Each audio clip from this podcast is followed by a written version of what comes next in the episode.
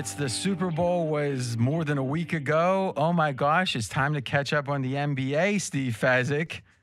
How's that coming? It's coming. No. Yes. Come on. How much time have you put in the NBA? Eight hours.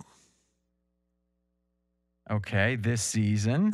How much this week? Seven hours. All right.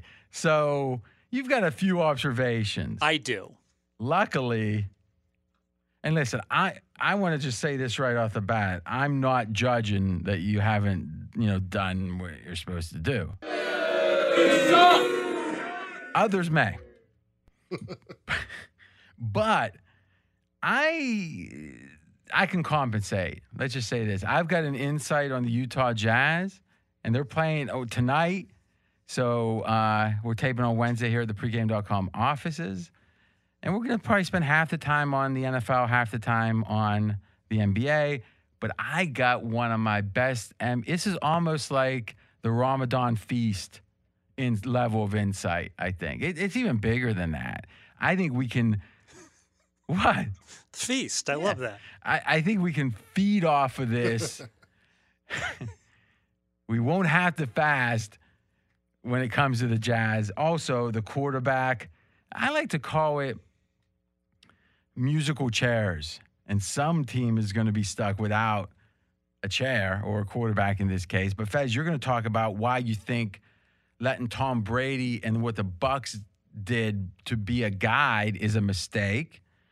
And you've got a best bet on uh, Super a Bowl. future odds. Okay. Super Bowl. Wow. And starting next week, by the way, and I don't even know what this league is. There's some college football going on, right? Yeah, the FCS, formerly the Division One Double A. I got to be honest with you. It doesn't take a marketing genius to understand that it takes a lot of brand equity for people to remember an acronym. Well, I guess officially it's not an acronym. Acronym. An acronym is when there's a series of letters that are representative of the first letters of words that becomes a word. NASA is an acronym. CFC isn't, right? So, like MOTS is an acronym, more the same, but that's not a word. That company in, in War Dogs, that was just three random letters, right? Oh God, you've seen a new movie, so this this will be like one one third of. But it was movie. on point, right? I don't I don't even remember what was, Was, the. it was uh, like AEY, and they're you're making my point. Yeah. You can't remember it. Yeah. Right. But one double A, and plus that's hashtag one AA is awesome. Like you can't do better than one AA. Who whoever made that decision, they should sue them. I agree. But it's done. I had lawyer read, I don't have lawyer enforce. But it's not quite like that. But the FCS, you have a hankering or an inkling that you're gonna there's gonna be some opportunities. Yes, It just is gonna require you to do your work before the pot, not after the pot. that is correct. Can we make a commitment? Absolutely, we can. But we're gonna penalize you. Here's what we'll do. You will tweet out a best bet, a best bet level play, but don't go to his Twitter. I will retweet it with something wry in the area where you can quote, you know, and say something before the retweet. And that way, we don't want people going to Fezzik Sports at Twitter necessarily because he held something back from us. I mean, I'm in the same boat as you. I want it. When's the the odds are out, right? yes, they are. So like I could see if like well the odds aren't coming out till Friday. What's the point? Oh, the point we record the pod on Wednesday, but the fact they're out already, so you're saying all the values getting gobbled up. It is, and I got to tell you, these lines move. Whoa, whoa, you're changing the subject. no. It's on, on to, well, you said the lines We're are changing the subject from the fact of how egregious it was that this wasn't done. So you must have done like some massive work in the NFL, like a deep study that you're going to unveil today? We got, got, got some good stuff. No, no, no, no, no, no, no. A deep study, like something you could have handed in as a dissertation. No, it's not going to happen. Okay. So you were, you said, you know, for about mm, five months, you worked four out of five days during the week. You needed a, some time off.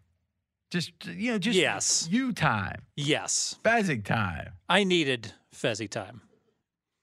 but I do want to say, in terms of you, you, you referenced the line moves. Get to it before the line moves. This is the wild, wild west here. This these games. You look. There's been one game so One far. One double A, we're There's- talking? Yes, there's been one game. Or FCS. the FCS. All right. Tarleton State, McNeese State. Total Whoa, opened. whoa, whoa, whoa. Tarleton State. Yes, it's in Okay. Stephenville, Texas. I've been doing this a long time. I've never heard of Tarleton State. Have you heard of that, Mackenzie? Never. By the way, we also have Dave Essler with a pick that I actually disagree with. And that is rare. Mm. Rare. He's going to be out. Uh, I think he said the first week in March. How come he didn't let me know? Hmm. He's not particularly fond of you. Hmm. but but we'll have that later. And um yeah, he had COVID. So in theory he's good. Again, I don't I'm not a doctor. We had a time shift. We started talking about Doogie Howser MD. And it didn't go it went what about 12 minutes, Mackenzie? Yeah, five. Uh, less than that. Five ten minutes. No, it was more than 5. I think it was 12. But let's not get caught up in that right now. We moved it to the back. Fez, though, somehow admitted, I'll just tease this, that he watched Doogie Howser, MD, and he didn't know who Wanda was, who was Doogie's girlfriend, who was like a model, you know, a, a model that was age appropriate for Doogie, but a model nonetheless. But somehow, Fezzik didn't have any recollection. Kind of reminds me of when Woody Allen and Take the Money and Run, which I think was his second movie, he was posing as he was a con man posing as a musician, a classical musician. And in a voiceover, he goes, But I think the gig was up when five minutes into the conversation, she asked me what I thought of Mozart, and I couldn't place the name. I think equally suspicious is not remembering Wanda. Now, maybe the name you wouldn't have remembered, but how many shows did you watch? I mean, I don't want to get caught back up, but how many shows did you watch as a as a 15 year old? Like you weren't a big TV guy. Yeah, Happy Days, Laverne and Shirley, you know, Three's Company, maybe three others, MASH, Hill Street Blues, a couple others. So you were watching Hill Street Blues as a 15 year old? I think it started in 83. Yeah, that one. I think you're making things up. I think I'm making that one up. trying to act like you're like you heard those names you were rattling off and thinking average IQ 86, average IQ, and then it was like I gotta sound smart. Mm-hmm. Like I bet you you could even maybe say Saint Elsewhere, though you didn't really watch that. I'm sure. I didn't. Nah, because you're just like young boy doctors. And Columbo, greatest American hero. Yeah, that's interesting. You would watch Doogie Howser, but not Saint Elsewhere. Yeah. So you like underage boy doctors. Yes. I mean, does that seem weird? It was like an admission too, right? Uh, yes. I mean, I'm not judging. uh, uh, uh, acid flashback, acid acid trip, or uh, uh, uh, I mean, but the truth eventually came out. All right. Somehow we st- now that was five minutes, Mackenzie. Showtime! Woo! Okay. What we know for sure in the NFL is quarterback is king, and that's been the case for a long time. For me, the demarcator is the first full season, not counting the season of the lockout. Uh, was that 12, right, Mackenzie? 11 was the lockout year? yes, exactly. All right. So to me, that's a because the uh, eleven was affected by the lockout. So you say, okay, that's different. From 12 on is where I call the modern era. In that entire time, quarterback has been king. I think what we're seeing this offseason has ramped that up in a way above and beyond. Yeah, chasing the quarterback has become, I, I, think, not only has become the trend, but I think it's going to be magnified even further because Tampa Bay successfully chased the quarterback and just won the Super Bowl title. Okay. To me, to go from Winston to Brady, it didn't take a genius. Right? Who wouldn't have done that? Yeah, right. Right. So what's different? I think what's di- now I do think you've got a good point, which is what Tampa did with Brady or what Brady did with Tampa is not easily replicated. So why don't we explain uh, again? It's not, and it's not because of how great Brady is. Yeah, it's because essentially Tampa was able through free agency to get what turned out to be a top 10 quarterback. And let's face it, top 10 quarterbacks don't wind up in free agency because there's in such demand a team is either going to, you know, lock them up or a team's going to trade them. They're never going to suddenly Well, when yeah, but really we haven't seen them traded, have we? No, we haven't. I mean, let, let's think about this. Peyton Manning coming off a major injury with Andrew Luck, the best prospect since John Elway. Um, Drew Brees, but he was hurt. He Mm. couldn't pass a Miami physical. And Cousins. Is there any other ones? Elite in the modern era? No. So it's literally they're not on the market. And and let's be candid. You had Tom Brady ranked where in the preseason? 19th. So you didn't think they were getting and where did you have Winston? I had him right with Brady, No, no, just below him. you sure it wasn't above him? I'm not certain of that. Well, look, I'm sure you've got your archive, right? I don't have my archive on me. You don't have your opening quarterback? You Well, should pro- you should probably have the openers, right? I don't have it. I understand, but I think you put that in the mix. But it was you didn't think it was an upgrade. I did not. And you were thinking you were fading Tampa every chance you got. I thought it was the classic example of the hype team and all the money came on them and that they I did too. Yeah, I really I really thought it was the perfect storm of Brady's going to hit the cliff like every other old quarterback ever did when he went on the wrong side of 40. Even Brett Favre, who was great at 40 and terrible at 41 and mm-hmm, then the mm-hmm. like. And, And, and Manning was earlier than that, younger than that, but still there was a cliff. and I think about Kenny Stabler just completely crashing and burning. And but I think he was 31. yes, but again, when you smoke in the middle of the game, it slows you down a little mm-hmm. bit. All right. Now, the funny thing is, we were giving him on Straight Out of Vegas Feds, we were giving him so much heat about the 19 with Brady. And then we said, Well, where do you got him coming into next year? And you answered, 12th. and I said, 12th, so not much better than you had him. And your retort was, Oh, he's going to be a year older. He's going to be 44 now, you- RJ. You, just stepped on your joke. It was so much better when you said, he goes, he goes, but he's gonna be 44. like you don't want you get people doing computations in their head when you do jokes. Like think there's usually not math in jokes.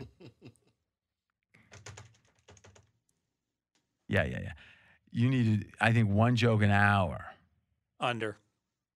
Well, one funny joke is way under, but I think one attempt an hour. But all joking aside, can you think of one joke that has math in it? No, So why did you add math to your joke? I shouldn't have. Yes. See, it was that's the, that shows you how much of a fluke it was. Because I mean, think about it. Is you couldn't even replicate? I I said Feds. That, That's the funniest you've ever been. And it was by accident. Oh, for sure. But even but you would think you would just do it verbatim. But that makes me, to be honest, you've been you've had a couple of kind of real like shockingly funny things, and I'm thinking, is he somehow at an advanced age gotten funny? And now I feel better that you haven't. Because listen, I would like to laugh more. I mean, I'm not saying I don't want to laugh. It's just it would cause me to question my basic assumptions about so much. But now we don't have to worry about that. One game. If we played them 10 times, they might win nine. But not this game. Not tonight. And you should we should play that before every joke of yours. Yes. it's like, hold on, we've got a we've got a 10 to 1 shot coming.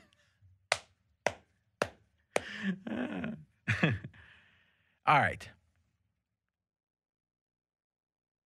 The free agent quarterback not being available of that wasn't damaged goods or past expiration date. That's one. But there's more than that, right? There's two. He was a culture changer in a way that maybe no other quarterback could be. And I really underestimated that. The the fact that Brady's breaking all the COVID rules, going out to the park, working with his receivers, you know, bringing that uh, commitment to practice Yeah, and commitment. I Yeah. also think just belief, you know, just Yeah. believing you can do it is half the battle. Yeah, oftentimes. and you win the the NFC, and guy guys crying, and Brady's like, "What the hell are you doing? You know, we got a game, we got to win this Super Bowl." Yeah, and I think a third element that was kind of not re- or not kind of not repeatable is the free agent draw. Now, any good quarterback who had a choice of teams, let's say, would probably go to a team that had the other elements um needed to win as in place as possible. Like, you know, the Colts for like if Brady were a free agent this year, maybe he goes to the Colts. If there was a Brady number 2 Mhm. right? If Brady number 1 was already there. So but even so, the Super Bowl itself, when you look at Antonio Brown, you look at Fournette, you look at Gronk, you look at Brady, I think that's every score, right? Yes, Even the kicker, even Ryan Succop was a new guy. Oh, That's a good point. So to me, it's not repeatable. But what is different, even in the modern era, is that a team like the Rams, and to me, the Rams are the prototypical example of something has changed. Jared Goff. Uh, Did we, Mackenzie, did we get that number on how Goff did like through week eight, nine, or 10? Yeah, through uh, week 13, he would have been the 20th best quarterback. Okay, I, I certainly don't want through week 13. So, um, kind of give me through week eight. Right. Because my guess is he was significantly better because he only had like one bad PFF game the entire first half of the year. And in the second half, he had like one good one. It was like a real change. Week, week eight, he had a 12 QBR against the Dolphins. So before that, his average QBR was 68, which, Which, which would put him where? let's see. All right, so as we're getting that, I think it, Fez, you got Goff at twenty five. I, I think that's that's way too uh, bad. That's way too uh, high. I get. Well, I guess low. Would have Uh, been 13th in the league. Yeah. So the half a season, he was the 13th best quarterback in the league. And Carson Wentz, you've got a 20. Uh, again, pedigree, we can debate it. But tell me a time a quarterback as good as Goff, and let's again, let's say maybe he's 22nd instead of 25th. But all right, when has a team, you know, to me, he's Andy Dalton. Yeah, that's and you brought that up on SOV, and I think that's a great comparison, other than the obvious age differences Yeah, but, between but, the but, two. but when the Bengals decided to keep bringing him back and paying him big money, it was like, in a way, you could say, hey, it could be worse. Right? But in another hand, you could say, you're not going to win the Super Bowl with Andy Dalton. or a playoff game. Or, well, I mean, as history said, but let's not be so results oriented. So McVay at a certain point decided he couldn't win a Super Bowl, even though they got lit. I mean, think about that. This would be like Andy Dalton if Andy Dalton went to the big game or the Super Bowl and and literally only lost by 10 points. Mhm. When's a quarterback ever been jettisoned at such a young, when he wasn't old after making the Super Bowl like that within two years? Maybe never. Hmm. I mean, we could say Nick Foles, but Nick Foles, Ah, that was yeah. I mean, they had a franchise quarterback. Mhm. And again, remember, Nick Foles is the flying ointment of how great the quarterback needs to be. But I actually figured out how to say it in a way I think that works. Nick Foles played, in my opinion, probably one of the five best games at quarterback in the Super Bowl in its history, in the game's history. We can debate it, but I think he's top 10 for sure. Right. And what have we had? 110 Super Bowl or quarterbacks, right? 55 Yes. times two. So he's in the top 10%, Garen F and T'd. So the question is, can your quarterback play that well for a series of games? Because, you know, multiple playoff games. Nick Foles could, even though we might not have expected that, he somehow did. No other quarterback, you know, who's the worst quarterback? And let's say Brad Johnson and and um I'm having a blog on the uh oh, Trent. Dilfer. yeah, uh, for the Ravens is Flacco. no, no, but I'm talking about Dilfer for the Ravens. Yeah. So to me, if we go from post Dilfer and Johnson, right, which, I think were in successive years, we're talking what, uh, 2004 maybe or five, or five? So 15, 16 years. Who's the worst quarterbacks to win it? All right. So we have Nick Foles off to the side because he wasn't bad in that series of games. But then I think you said Flacco. Peyton Manning. Well, but eh. Asterisk. Well, no. I listen. I said it at the time, and I think what we remember Brady didn't play that well in the playoffs, right? Mhm. I mean, I, I I would make the case against the Saints and the Packers. What was his QBR those two games? And he'll pull that up. Is to me, Brady was probably equally influential. Now, listen, Peyton Manning was potentially a negative, right? Though he did in that very key third and six play where he threw short. I, I still remember the play. It was a little running back out of the backfield to the left side. And it's like those are the plays that someone who hasn't been there, that isn't Peyton Manning, doesn't make. Now, if they had a young Peyton Manning, they would have won easily, right? If they um, if they had a uh, even um, a top, uh, the tenth best quarterback in the league, that Denver team probably wins it more easily. Remember, Brady, or I'm sorry, Manning to some degree got benched for Osweiler because he got hurt, but they kept him out longer than they needed to. What was his QBR? Mackenzie? 75 versus the Packers, 76 versus the Saints. Oh, that's bad. Boy, three interceptions in a 76? Isn't that the beauty of QBR though? Like no, it looks at the I don't situation. think it is. But what?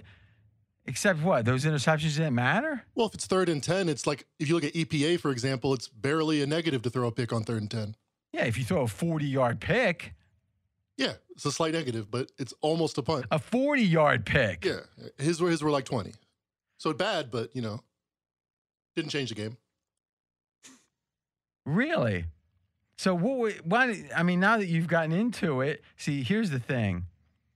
You and Mackenzie have a lot in common, Fez. We do. I mean, it's, it, and it's not good. Oh.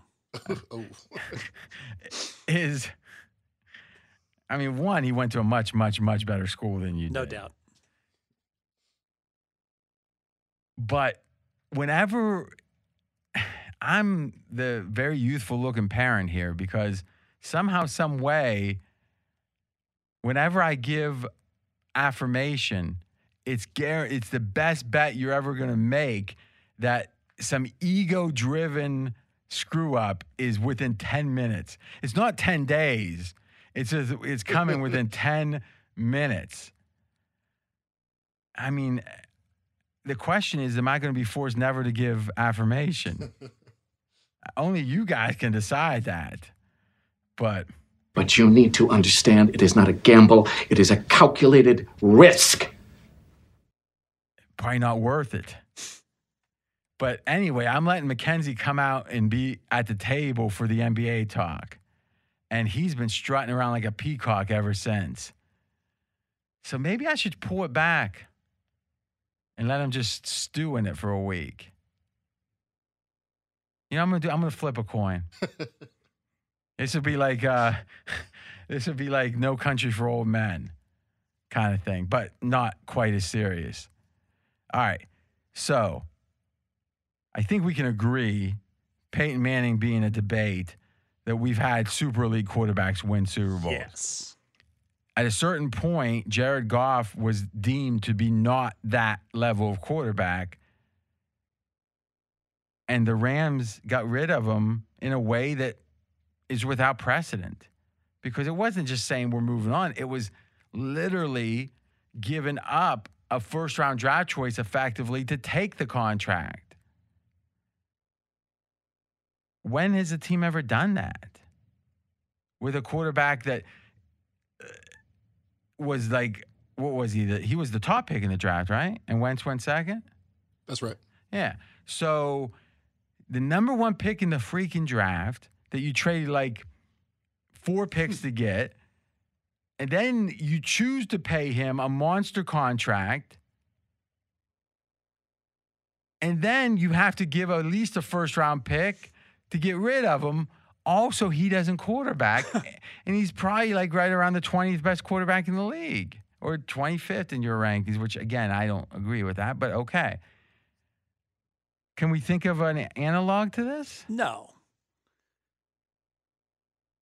And I can I can think back in history to like look look at the Bengals when Boomer Esiason made the Super Bowl. He was a made man. you know, Yeah. he's going to be with Cincy, you know, for as long as he wanted to. Mm-hmm, mm-hmm. That's a good point. It's not like the Rams have. Well, I guess they had the greatest show on turf, but been that was you know twenty years before. So, I think that Carson Wentz, though, you know that seems to be driven by him. But I'll give you another example of this idea that if you want to win a Super Bowl, you got to get a good quarterback. And you know what?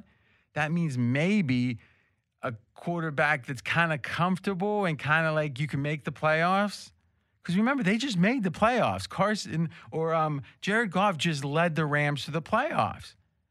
And the year before, or two years before that, he led them to the Super Bowl. They said, no, thanks. Hey, won a playoff game this year. Yeah, Beat Seattle off the po- bench. That's a good point on the road.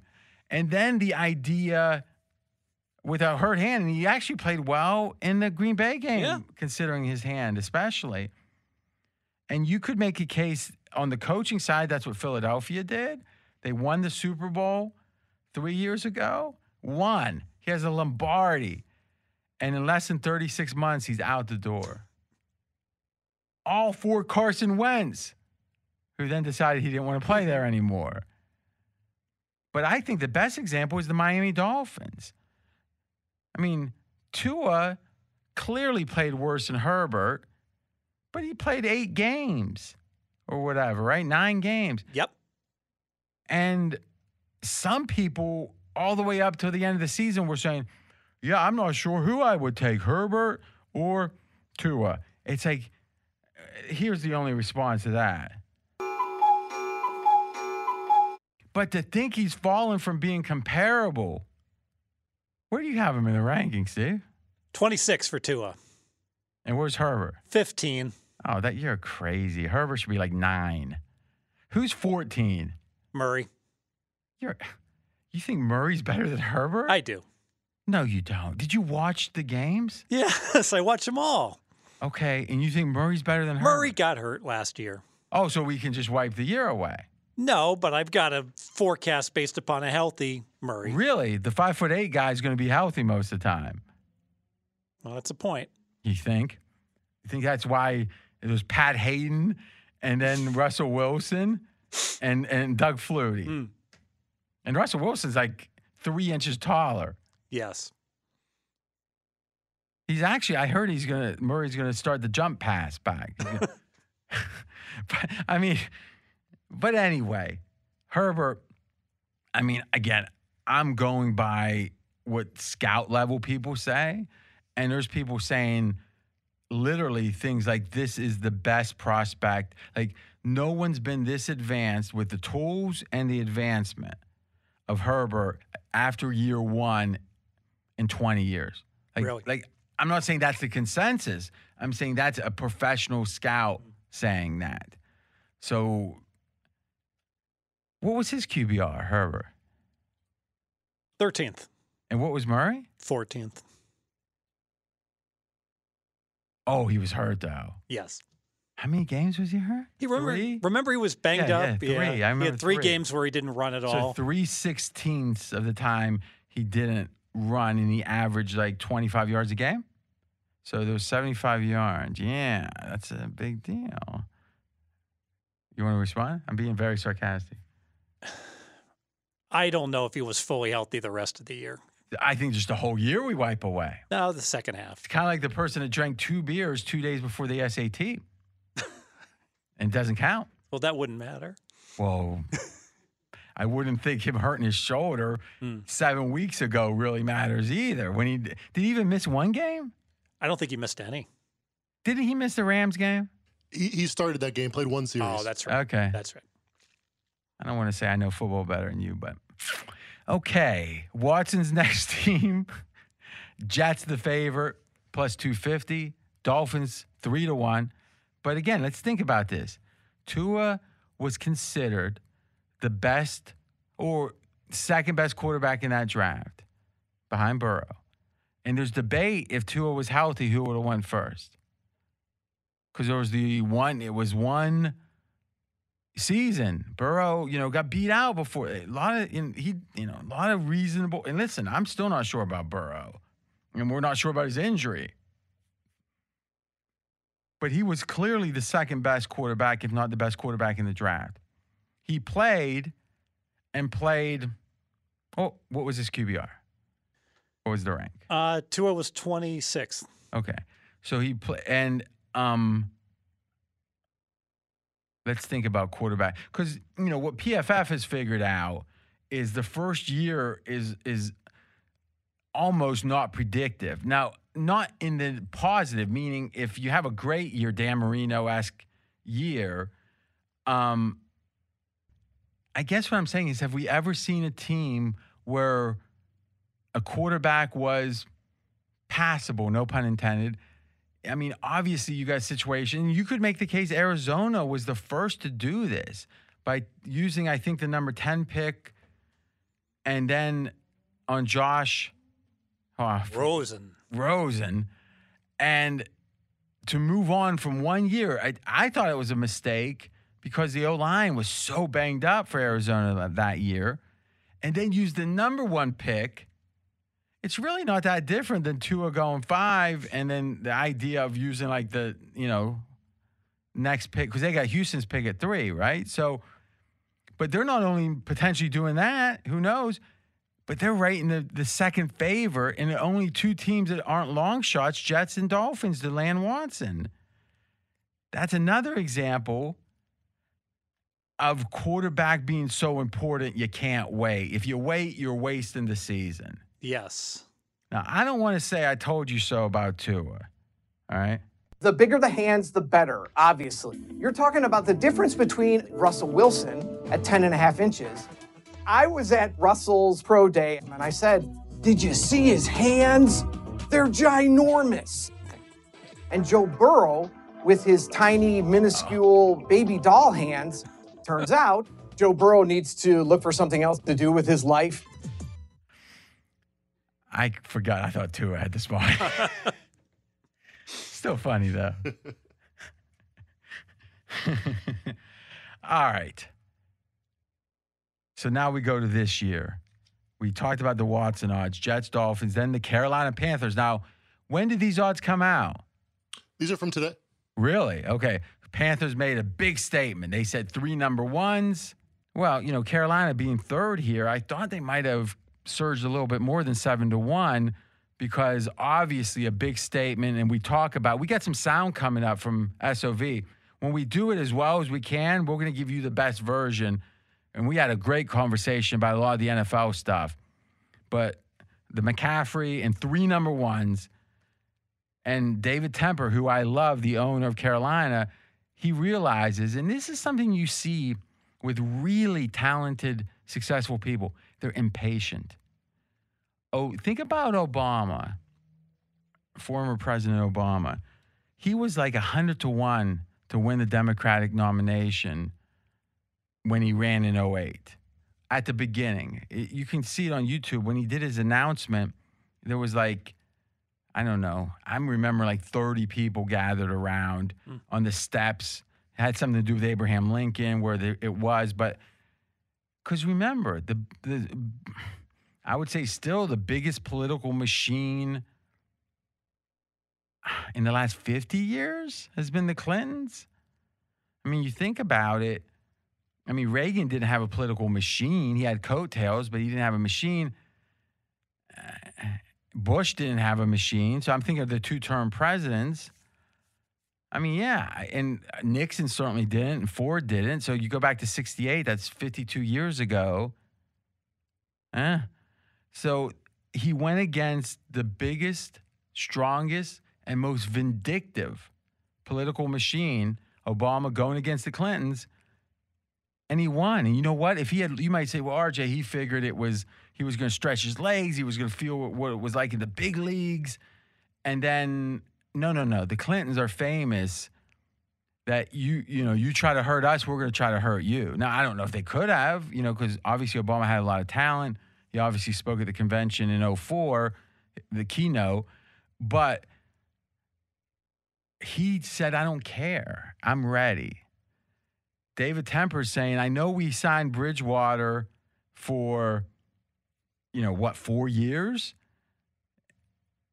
I think it was a four year deal, but let's say an extended deal, Three year deal. three year deal. One year in, he's saying, for whatever the chance, let's say the Panthers is right at seven to one, and let's say that the, it's even underestimating to take the VIG out and say seven to one is the true odds, right? Hmm. Would you really risk pissing off your two best players, right? Who's the or who's the two most important players on the Panthers is currently constituted? So McCaffrey Uh-huh. and oh, their their wide receiver. That you think he's more important than Bridgewater? oh no no so do you hear my question, right? yes Bridgewater. Okay, so literally, there's a seven to one chance that you're going to get Watson, and in exchange for that, you're willing to, in theory, piss off your two most important players, Wow. right? Yeah. And you know what? Tepper doesn't care because he's going to look at him in the eye and say, "Listen, my job's to win. Mm. Help me win. We're on the same team. Don't help me win. I'm going to send you somewhere else. You know what? We're still friends. You can come to me for a favor." And you're going to tell the billionaire what? Yes. That's how those guys act. I like it. I have so much optimism for Carolina, but it shows you how important the quarterback is that you piss off your current quarterback because you know what? He ain't good enough to make us win a Super Bowl. You know what? That's what matters. You know that is really well said because there's no ceiling with Teddy Bridgewater, right? You can Well, there is a ceiling. Yeah, there is a ceiling. Yeah, the ceiling is nine and seven, make the playoffs, lose in the first round, right? Yeah. Or maybe even get super lucky and go 11 and 5, but you should have been 10 and 6. Yeah. and you still aren't going to win, probably, right? So, again, let's be candid. Bridgewater coming back from that injury and even being a competitive quarterback isn't quite the Alex Smith, but it's probably the second most impressive injury recovery uh, in memory at quarterback. Yeah, they talked about you know long, Career ender. but not just career ender, but is he going to walk normal? You know, yeah, Bridgewater, you heard that? right, yeah, Okay. So I think unequivocally, what we're seeing here is quarterback's not only king, that the league is finally figuring out that having an average quarterback, especially on a second contract, oof, ah, an average quarterback on a rookie deal you can deal with maybe. And that's what Goff was when they took him to the Super Bowl, right? And they got there. But you pay him even what's Bridgewater's money? 22 million. Now that's a lot less than Wentz, the monstrosity of his contract. But still, at 22, you know, I know that um, Trevor Lawrence is going to make 10, but my gut feeling is even the fifth, like, what, what did Tua make this year? The fifth pick. I'm guessing like seven. So it's the difference between, let's say I'm right until we find out, seven, between seven and 22 is a huge difference. Yeah, 7.6 for Tua. Yeah. So to me, you look at Goff and you're like, he's costing us, you know, 22 million or whatever, right? I know, I think him and Bridgewater, what? No, Goff was 20, 27, 8. Yeah. Looking at the notes here. And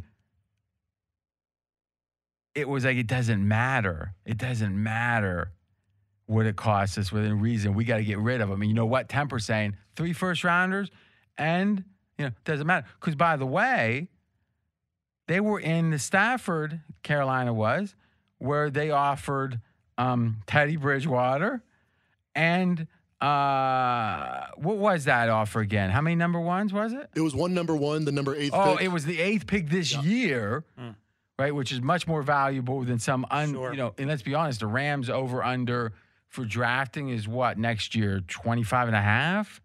It's a good number. Yeah. Thanks, Steve. and very kind. And so a lot of people thought that was the better package, but and then what, a fifth rounder? Yeah. So to me, they came out guns blazing there, and they're guns blazing here. And it speaks to your general thesis, Steve Fezzik. Quarterback is king squared, at least if you're sharp as a batter. Or you follow that squared? But I'm saying it as like two times as much, or you know, the power two. But then I did a spoof of no, no, no. I mean square, and then I did the antonym sharp. You, you following that? Yes. I don't think so. No, I think so. Did you like it? I did. But you didn't laugh, did you? I didn't, but I was making there was sure I math involved. you see? Mhm. I made a joke that is about as funny as a math joke could be. You just be. said the math isn't funny. exactly. But you made it funny. I didn't, though. You didn't laugh. No, was- Even I couldn't do it. That should mean you shouldn't even try. I did all that at once. I didn't even know I was doing it. Or did I? And you know what else I did right before the show? guitarist and founder of English rock band Led Zeppelin. You know, following? I did not know they were English. What do you think? Zeppelin was from upstate New York? I thought it was German. Oh, wow. You've never been to Europe, have you? Never. Do you know the definition of the word Philistine? No. All right. That that's actually a good one, right? If you think about it, is if you don't know Philistine, no, no. Wentz's next team odds: the Bears plus one twenty five, Colts plus one fifty, Panthers in on that one, five to one, Washington eight to one. Now, by the way, Steve, you've got your five potential value teams coming up, right? Yes, five potentially undervalued NFL teams. Yeah. So let's do this. We've got our edit from the show today, and it was as good as any segment we've done, I think, in a month. Let's listen to that. That will wrap up the kind of the carousel, or as we're calling it, the musical chairs of the quarterbacks. Now, I'll add something to the Draymond Green discussion, which is tied in. Then we'll get your five potentially undervalued teams. And then we'll flip a coin to see if Mackenzie gets to sit at the big boy table. Let's listen to the rest of the musical chairs. We've got rumors and rumblings in the quarterback market around the NFL. What is the Vegas lead here on this Wednesday? Deshaun Watson, the Carolina Panthers, and it's an interesting story, but I'm going to connect some dots here that I haven't heard anyone else connect. Yeah, and that according to uh, David Newton, who covers the Panthers for ESPN's NFL Nation. He said, quote, the Panthers will do whatever it takes to get Deshaun Watson, and that includes giving up three first-round picks and star running back Christian McCaffrey. Okay, so here's the question. Why is this public? Jonas, when you look at the reporting on this, is it was this something that was like a press release was done on or was there a sense of was this a Houston leak? Was this a Carolina leak? What did you see? I mean, that's just the guy who covers them for ESPN. He covers the Panthers. And we don't have any sense. We don't have any sense if he had someone tell him off the record or he was kind of fed the story back channel. Not sure. Yeah, Okay. that's just what he was reporting on publicly. I don't see any reason that this would be something that the Houston Texans would want public. Because all it does is put pressure on the Houston Texans to respond. Right? If you hear, hey, someone's offering some uh, person X a job, and it's like, oh, okay, hmm. Yeah, they're offering four hundred thousand a year. Really? All of a sudden, it's a conversation. All of a sudden, when the offer is above what you might think is standard, all of a sudden it's like that guy's got to maybe talk to his wife. That guy's got to. In general, I think David Tepper, the owner of Carolina, who, and let's get this straight because we're going to be talking about him a lot over the next five, ten years, I'm sure. He is probably the best operator amongst the 32 owners because he cut his teeth and he rose to the top of a field, hedge funds, and we can get uh, political about hedge funds. We can get ethical. We can talk spiritually. We can do a lot of things, right? We can talk about is, you know, tax rate, but what we can't debate is how competitive hedge fund that field is. Literally there's 25 year old analysts that are making 2 or 3 million dollars a year in hedge funds. And they're like the guy that doesn't even get or the gal that doesn't even get to t- say Mr. Tepper how you doing? when he walks by. Multiple millions. These guys make you know 10 billion in a good you know 5 billion in a good year. The level of competition it's the smartest of the smart that also have some type of mental illness. Not all of them i'm not saying he does that they work 70 hours a week there's that, that weirdest com and they got lucky. Like that's who is axe from axe capital as depicted on billions. And that's who Tepper is. Not necessarily the guy that's axe. Amazingly that's the dude that owns the mets supposedly is the guy that axe is based cone based off of. But Tepper as successful as anyone in this field he's got teams of people on this and he started out and it's my belief this is about putting pressure on the Texans, not just to potentially trade him, but trade Watson sooner. Because if you're Carolina and you want to take a step this year, remember, they were very involved with the Lions and Stafford. And it was a situation where they were, it, my understanding is they offered the eighth pick in the draft, I think it is, for Stafford. And a lot of people think maybe they should have taken it because it was this year, whatever.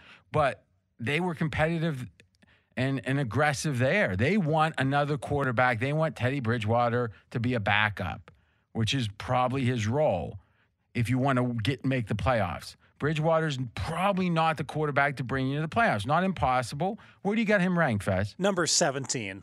And I would say I've That- got him boy, higher than the market. Yes. Why? Why? Because you bet against him twice when he was five and zero with the Saints. I think I bet against him it? four times and went 0 and 4 in his win streak then, yes. All right. At least you're honest. That's the starting point to fix it. That's Steve Fezzik. I'm RJ Bell. So, Jonas, do you, uh, uh, does it make sense to you as an aficionado of the media that this wouldn't just come out for no reason? This was intentional. It was likely from the Carolina side. And it naturally feels like it is the intention is to put pressure on Houston. meaning to shake the tree of the Texans Yes. to try and get him to, to make the move. Yes. Um, I, I hadn't thought about that aspect of it. I don't think it's I don't think it's outside the realm of possibility. It's Well, why why, why else would it be out? I think that there's Carolina's trying to give the impression that they are being aggressive and really aggressive, and that's why. Why would it come out afterwards that they offered up the eighth pick and Teddy Bridgewater to try and get Matt Stafford? It's like that's the part I'm struggling with, and I don't know that it's to to get Houston to make a move because it feels like that would just up the offers around the league towards the Texans or and and to me that's I don't know how that would benefit Carolina. See, that's the thing. I think it's and this is a great conversation because I think that what we know for sure is it's good if they do trade him, it will be a mother load that they get back and it will be hyper competitive. Right? So if you know that anyway, get the thing started. It strikes me. And I think it gets Watson, it strengthens his resolve. Because let's be honest, if you if you got a five year horizon, how many teams do you have back in napkin fez? And maybe I'll ask it and give you a minute on it. What I'm going to ask you, I'll ask Jonas, is how many teams would you put ahead of the Panthers with a five year horizon amongst teams that don't have a clear starting quarterback that is not going to be displaced, right? The, you know, obviously the Steelers have, you know, Big Ben in theory starting, but he's getting displaced. Father Time is coming in and saying rent's due. And, but even Miami, they've got a starter, but Tua is shaky. But there's certain places like the Rams aren't looking for a starter right now, right? So the cow now the Cowboys, yes. So I think unless it's clearly they've got their quarterback, let's open it up to that Watson could replace him. I would put Carolina in the top five with the five year horizon. I love the coach. I love the owner. I love everything they're doing. They got Brady as OC. I mean, what do you think, Jonas? Who, who's ahead? oh, you got your list, Fast? Yes, I. Go ahead. I've got six teams. So Kansas City. All right. So you think Mahomes is going to get displaced? No. Then why would you say Kansas City? We only want teams that don't have a rock solid starter. Oh. Because because really, if you think about it, Watson isn't good. Yeah, right. He's a quarterback. Jonas, what do you got? I would put him in the top five. It's too hard to tell what what quarterback is going to be there. Obviously, it would be an easier question to answer if we knew, okay, they've got Watson or they've committed to Bridgewater because you know that's where their commitment level is at. I think. Well, where it's not, is, you mean, with Bridgewater? Yeah, and and I think this is a critical offseason towards looking at their future because if they land Watson or they they go and get a quarterback in the draft and they're clearly in the market, obviously for a quarterback upgrade, if that's the case and they find the right guy there's a lot there that you got to like, similar to what was happening in San Francisco. And I think a lot of it goes back to, and we talked about it at the time, when they gave Matt Rhule that long contract mm-hmm. and basically said, You're our guy. And they outbid for him because there were other teams out there that wanted Matt Rhule as well. And they said, You're our guy, and we'll even give you extra years to figure this thing out. I think they put the plan in place at that moment. Yeah, I agree with that. And if you really think about it, and you look through, tw- if you look at 20 year type horizons, the ownership is as important as anything. Think about it Patriots, great yeah. ownership. Steelers, great ownership. The teams that win, win, and win, that seems to be the common theme. What do you, who do you got, Fester? Let's be clear. Let's set the question up.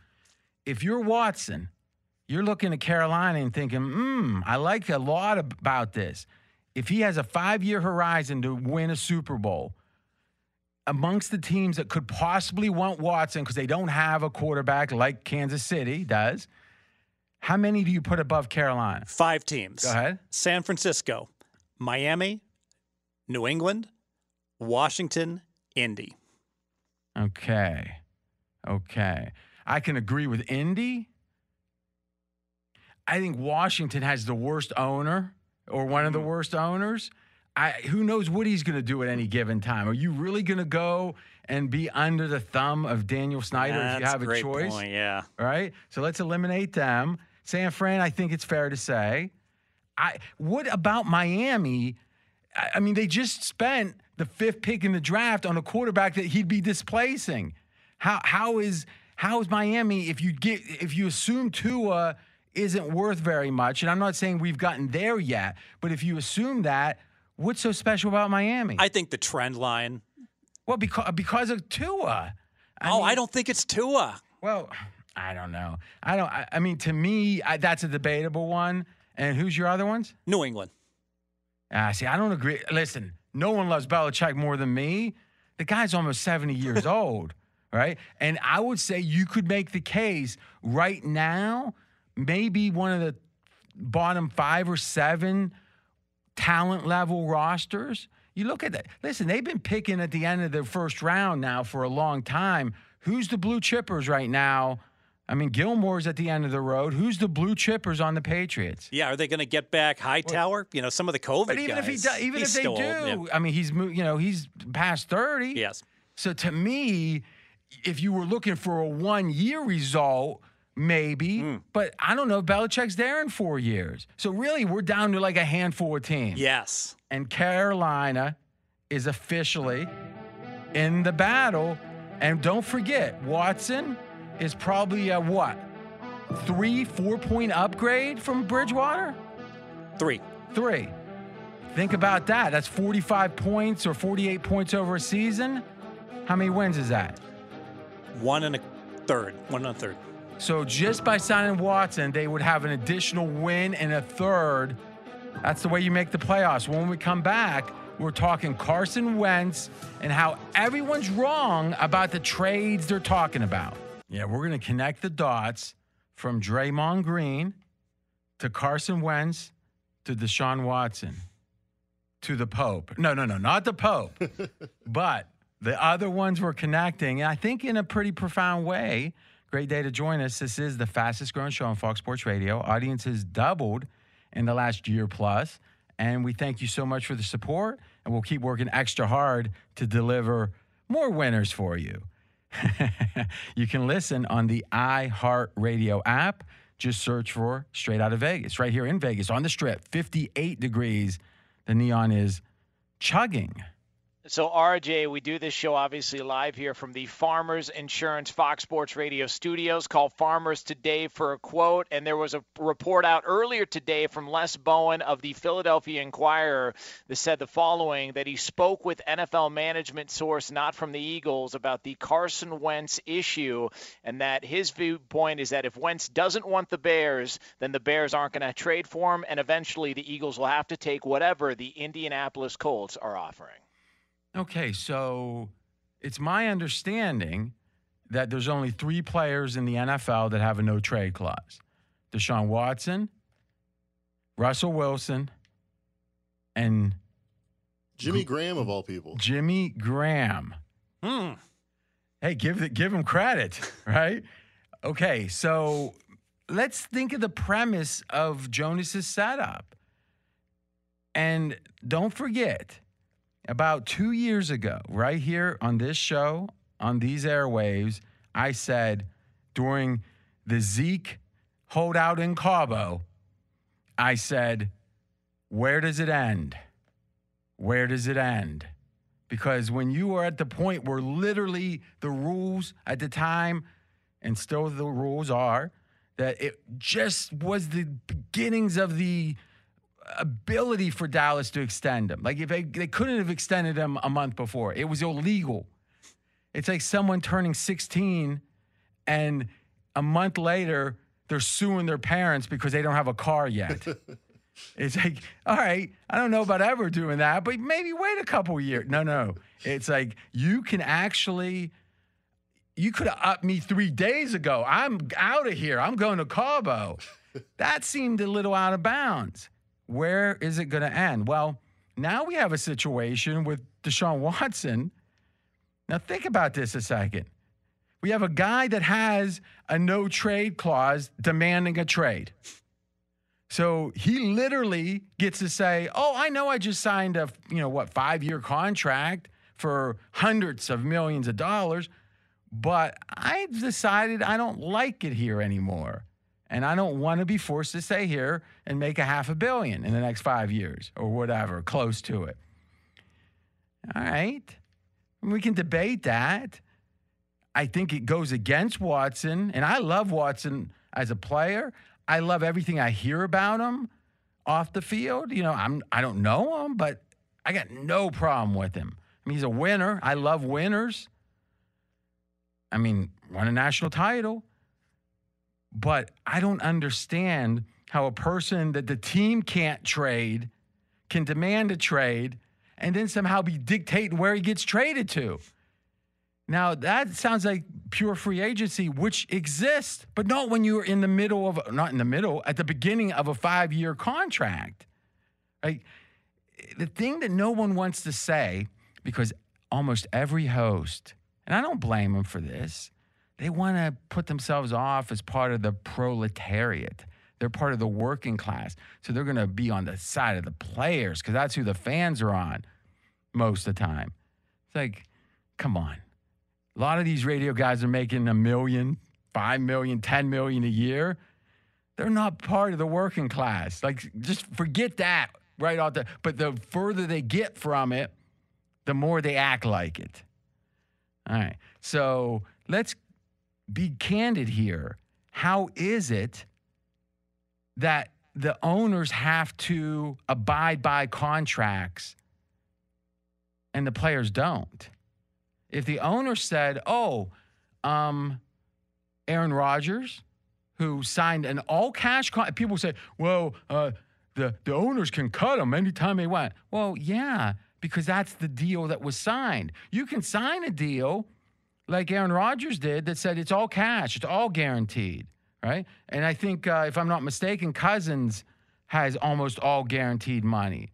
Hey, you have leverage. You can negotiate a no trade clause, you can negotiate whatever you want. But then you got a deal. You can't do business if deals don't count. So let's start there. And it's nothing against Watson, but a guy with a no trade clause is demanding a trade, and thus he gets to dictate where he goes. But now we're going to go one step further. As Jonas said in his setup, and you're right in that that's the perception, Jonas, is Wentz is going to decide where he goes. Why? Yeah. So I'm confused. He signed a long term deal. He doesn't even have a no trade clause, but now he gets to decide where he gets traded to. Yeah, and, and that's the that's the part of this that doesn't add up. It's it's a guy who clearly is damaged goods, for lack of a better term. Uh, that sounds like the right this, term. Yeah, they can't up to this point get a first round pick for him. So not only is he now not worth what he was when he came into the league, but now he's also trying to dictate where it is that he's going to go play football next. And as we discussed, them hiring Sirianni was choosing Wentz over the coach who had just won a Super Bowl for him. yes. him. So I think that was probably a smart move if you had lock in from Wentz. But why? They're going to lose both the coach and Wentz. And as much as I wasn't a huge Pederson lover, I mean, it's hard to think he wasn't better than what we, this unknown that's Sirianni right now, that no one even knew. Let's be candid. No one knew his name. He wasn't like some super well known hot coordinator. It was because he was with Wentz. Think about it. It was, he was, or not even with Wentz, right? But he was with Reich mm-hmm. now, or, you know, most recently, and Reich was with Wentz. So this is like once removed, he was with Wentz. So they hire the guy, and then and Wentz says, "Oh, that's a nice gesture. Trade me." and by the way, I don't want to go to the Bears. and by the way, make sure my check hits don't delay that check even one day. You know, my whatever, whatever, a million dollar check or whatever it is. Well, not a million, forget that. They get what, 16 game checks? Right? I think the way it goes in the NFL. And he's making how much? 34.7. Hmm. I'm going to do some math here. That's over 2 million. 2 million a freaking week. And he's just pointing and dictating. Where is it going to end? Jonas, you were skeptical. You thought, who did I get a show with that was saying that two years ago? Have you moved directionally towards me on this? Uh, no, I mean I've but always no, felt. yes, that, you said no. That can't be the answer. Well, I've always felt that there is there is this thing in the media where I don't know if it's they want more access or whatever it is, but there feels like a, a push to side with players at all costs. And to me, I just think each situation is different. In the case of Deshaun Watson, I don't understand how people are okay with what he's doing. It doesn't make any sense to me. I don't I don't get how he's getting a pass. And and the Carson Wentz stuff is just bizarre that he still thinks that he can. But it seems like it's shots. working. It seems like it's I, working. apparently, yeah. Where's it going to end? And I'll tell you this: let's assume the Wentz reporting is accurate. Okay, we we can't be sure, but let's assume that for a second. I think Wentz is more egregious because you can make the following case Watson had a monster year. It was his best year. I think the case could be made behind Aaron Rodgers. He had the second best year, better than Mahomes. Now, if so, it'd be a smidgy, a smidge. It'd be small, but he's right there in the conversation. You know, it's funny. Fez looks at his uh, quarterback rankings like it's like the Ten Commandments. Like they're your rankings, Steve. You're looking, going, yeah, I think that's right. Yeah, I'm going to confirm that. Yes, that's your rankings. You know, and the beauty of Watson is his ceiling is so high. It wouldn't surprise any of us two years from now if Watson was the best quarterback in the NFL, right? I think, well, certainly with Aaron Rodgers hitting, you know, an you know an age drag to some point. I think, though, who knows, right? Okay, so the question is, how much of a shortfall? How short of the contract is Carson Wentz falling? Because you could make the case, even with the jumbo contract, Watson exceeded it last year. And I also, to finish that comparison, Jonas, in my opinion, you could make the case if you looked at it with, you know, your eye askew and squinted. Houston's changed a lot in the last year or so. Now, hasn't changed a lot since he signed the contract, but you know, different coach. JJ Watt's gone. Uh, the owner passed away. Now the son's there. This, uh, uh, oh, I'm having a mental block. The the uh, the spiritual consultant fellow. Jack Oh, Easterby. uh, yeah, Jack Jack, East, yeah, Easterby's in and apparently having a huge influence. You could and and also under the deceased owner, there was comments that I think fairly could be taken as you know racially insensitive. So you could, but but since most of that, if not all of it, happened before Watson signed the contract at the beginning of last year, I'm not sure how much of an excuse it is. But I think it helps the narrative a little, even though the timeline's not obvious to most you know casual observers. The Wentz thing feels like here's a guy signed a jumbo contract. He played horribly. He doesn't connect with his teammates, it seems. And now he's making, and we fired a coach over him, and it still didn't satisfy him. And now he's saying, I'm going to one team and one team only. Tell me when it's done. that, that, and is, and is that even for a fact? I mean, is there anything about that that isn't like what it is? Right? No, it's accurate. Yeah. And Jonas, you said, I think because they want access. Well, we know, and you know better than me, that if it is a beat writer, if it is someone who's embedded in a way with the team, that is a trade off they got to make, right? Is they'll Yeah, put out the. Yeah. Go, yeah, they'll put out stuff that, that that they want out as long as they think it's true. They're not going to put out lies. But and, and listen, that's part of the game. It's if you're going to cry about that, you're going to you know if I cry about that, you're crying about everything. But I'm saying, and I'm not talking about anyone in particular because all of them are doing it. Why does national host XYZ, and I'm not saying everyone, though, is there, I haven't heard Clay on this. Do we have any sense of where Clay's at on this, Jonas? Uh, I'm not sure. I, I, I, mean, he's a guy uh, that will go against the grain, it seems sometimes. like I know Doug Gottlieb's been outspoken against the Deshaun Watson strategy. Okay. And has said, yeah, he's all, I, don't- I don't understand. He was outspoken against the Draymond Green strategy. Just this idea that that it's victimhood and all the other things that go along with it. It's no, it's part of business. You signed a contract. What are we doing here? And we're gonna and, and the Draymond I think fits into this because the Draymond situation fundamentally changes sports. What he's saying, and I'm not even saying that it doesn't have merit. It's like, but let's understand what it is he's saying. First, though, how much is Carson Wentz shortfall in the contract? So we looked at it and we said, all right, how much is Carson getting paid next year? Or this is the 2020 cap hit, 34.7 million. And then we compared it to Jared Goff. Now, why Goff? Because we know that Goff was sent in that Stafford trade with a first round pick around his neck, kind of like a coffee cake you give your kid when you send him to the neighbors and they don't want him, but you got to get him out of the house for a couple hours. That's what the first round pick was. And the question is, well, how does Jared Goff compare to his contract compared to Wentz? And Wentz, 34.7 million, Goff 27.8. Now, in Fezzik's 10 commandments or 32 commandments of quarterback ranking, he's got Wat, uh, Wentz 20th, Goff 25th. So we rank, we ranked the quarterbacks last year 1 to 32 and said, okay, what's the 20th quarterback get? Okay? What's the 25th quarterback get? Then we subtracted that number, what they should be paying for that performance, from the contract. And this is what we got Carson Wentz's shortfall last year was $24 million from 34.7 versus the slot at number 20. I think 20 is generous, mm-hmm. very generous, but okay. Jared Goff's shortfall, 20 million. Carson Wentz's contract is three more years. Goff's is two. So literally by saying if they play like last year, which would be the best year to tell us how they're going to play, Carson Wentz is $72 million overpaid the next three years. Goff is 41 million overpaid. And Goff, they had to give a first round pick along with him to take the contract. But they're going to get what for Wentz? Jonas, does that analysis resonate with you? Yeah, it's it, Carson Wentz.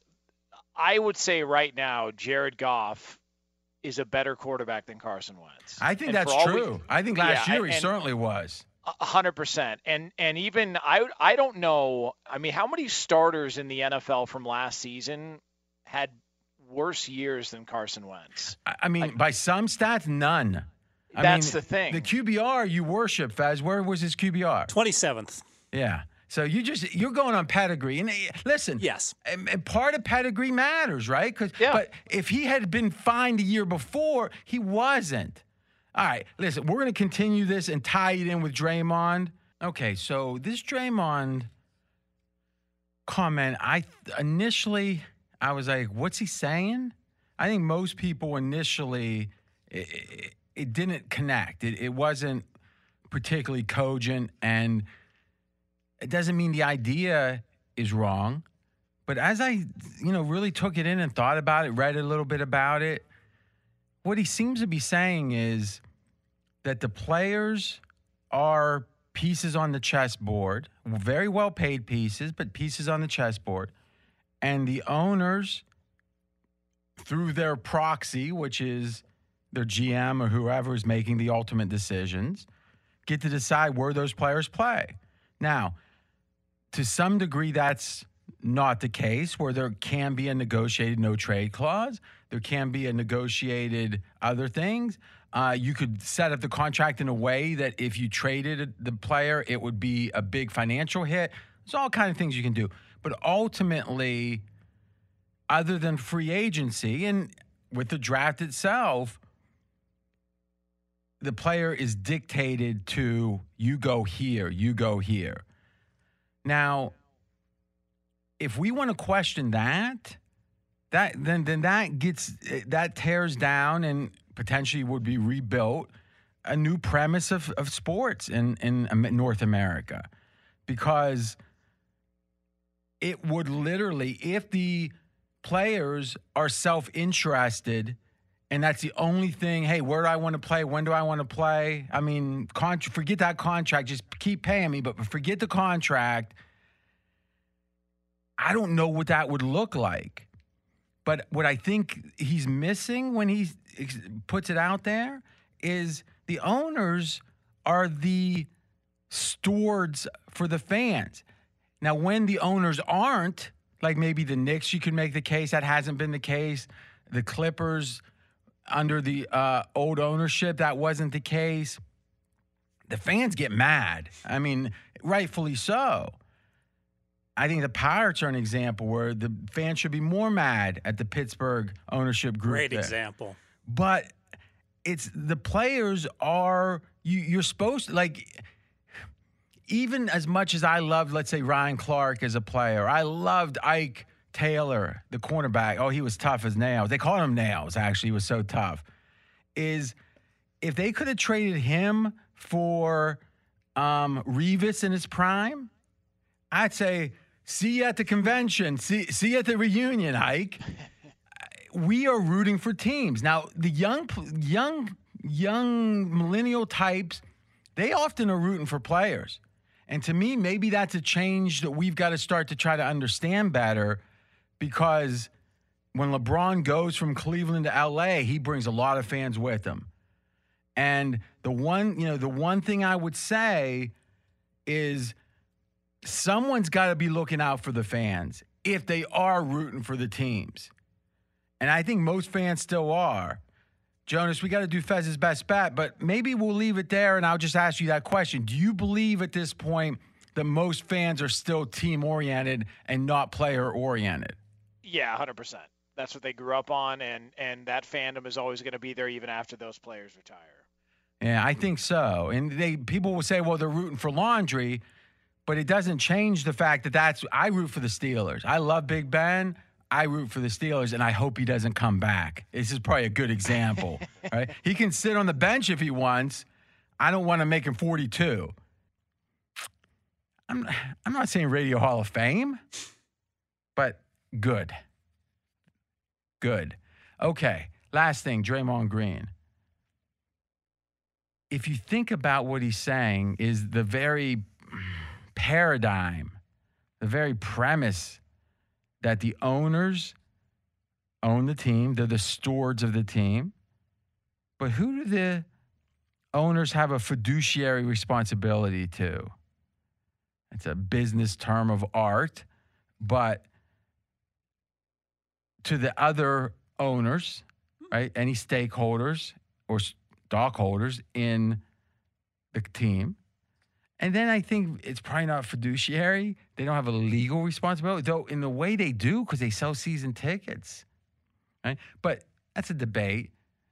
Because in theory, there's an assumption. Like if you bought season tickets and they guided the team and didn't spend any money, in theory, you could bring them to court and say it was under Breach false of contract, right? yeah, false pretenses, right? Is you sold with an implied promise. But oh, but to me, that's all fun to debate if you were a lawyer. But what we know is that the practical de facto reality is they owe the fans, the owners do, the decision makers, more than the players. What they owe the players is honesty, in theory. It's not a legal requirement, but they also owe them to adhere to the pl- collective bargaining agreement and to adhere to the contract. But when you have a business relationship and you follow the law in every sense with business, that's most people don't achieve that. Now, we can debate at a human level do they owe them more?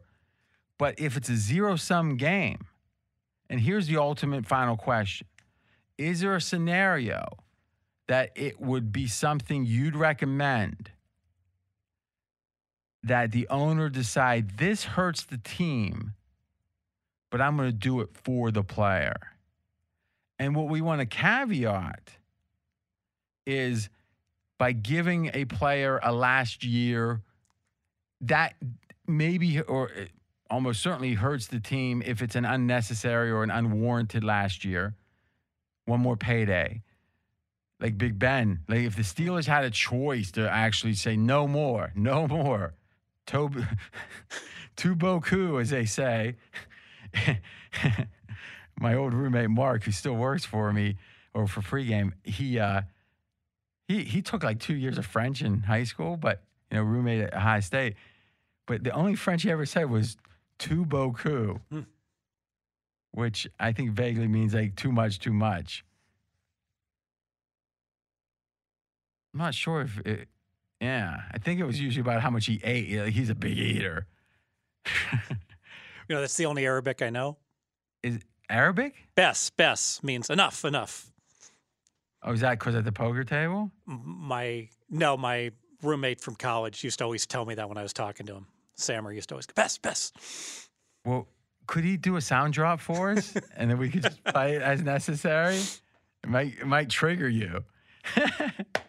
so he was Arabic, Yes, Lebanese. Lebanese, and you didn't care to learn anything else That was it. Because really, like, how would you make money from A knowing? few of the cuss words. So nothing that would help him communicate with you. human to Nothing. human. So can you think of a scenario that that net net, not looking at a narrow perspective, but a broader one, that an ownership group should hurt the team, thus hurting the fans, for a player's benefit? Yeah, I think about you bring up brought up that great example of the aging veteran Fitzgerald. Okay, but that's not hurting the team. It might be hurting their ability to win that game, but but, But it helps season- the team and the loyalty of the fans because they want to see Fitzgerald Or- or the out loyalty there. of the right? players. Yeah. right? And it, though, though you bring up a good point too. Is is are there factors other than winning? And there are, Mm-hmm. right? I've heard like Bill Simmons talk about like when the Red Sox won a World Series with a team that he was rooting for for multiple years and the same players. It was different than Mer- like the Lakers didn't take that title the same fans as they did a Magic title because Magic was with them year after year after year, and LeBron is a a mercenary. You know, not good point. in a bad in the bad sense of a word, but the good sense of the word and the meritocracy of it. But hard to say he has like love for the purple and gold in his heart, right? He has love as long as that check's coming in, and he thinks it's the best chance to win a title, and he can be in Hollywood. I don't begrudge him any of that, but net net saying at the end of the calculation, it's a negative number for the team and a positive number for a player counting for the the more soft, touchy feely parts of it, is there any? eh, Would we agree that the team has a fiduciary responsibility, or at least sort of a responsibility to the fans, and the players are subordinate to that? yes. Well, what Draymond Green is saying is uh, the opposite. He's saying that no, no, no, we need to accept that the players rank above the team. Because remember, as I said, the team follows the contract. And again, like I said, you can negotiate a lot of things in a contract. Now, some things you, I guess you can even negotiate not being um, franchise because that's what Tom Brady did. So like anything, you it seems like you can negotiate, but players that don't have that leverage get the best they can get. And you know what? Playing for millions of dollars, that isn't about how good you are. That's one piece. That's necessary but not sufficient. It's how good you are at that endeavor and the marketplace's demand to see that level of play and spend money on it. The best dart player in the world has a side job. Right? Maybe hustling darts, but Yes. you know, I mean, think about it. The best weightlifter, like the, Mr. Olympia, you know, had trouble. I think Lee Haney, who won it like six times in the late 80s and 90s, I think, early 90s. I'm not, I think he was a school teacher in Georgia. I mean, like, like literally something like bodybuilding, which millions of people lift weights. You couldn't make a living at it. So Draymond being elite means great, but Draymond be or maybe Draymond having been elite, we can say, but that plus the market demand equals millionaire. But somehow he wants to jump the fans. And I get why you might want that, but it would uproot and fundamentally change American sports. Yeah, you know, it's interesting how much things have changed because I go back to the Michael Jordan years, right, where he missed, what, six games in his six title years?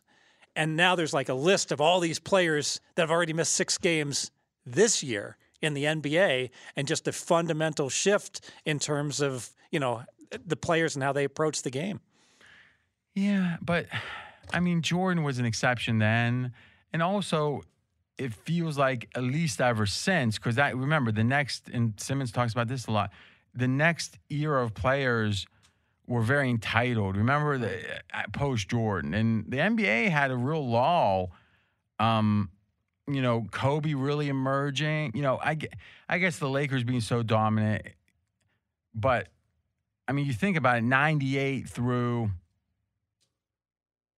mm, 2003 feels like the five worst years. Mackenzie, do me a favor.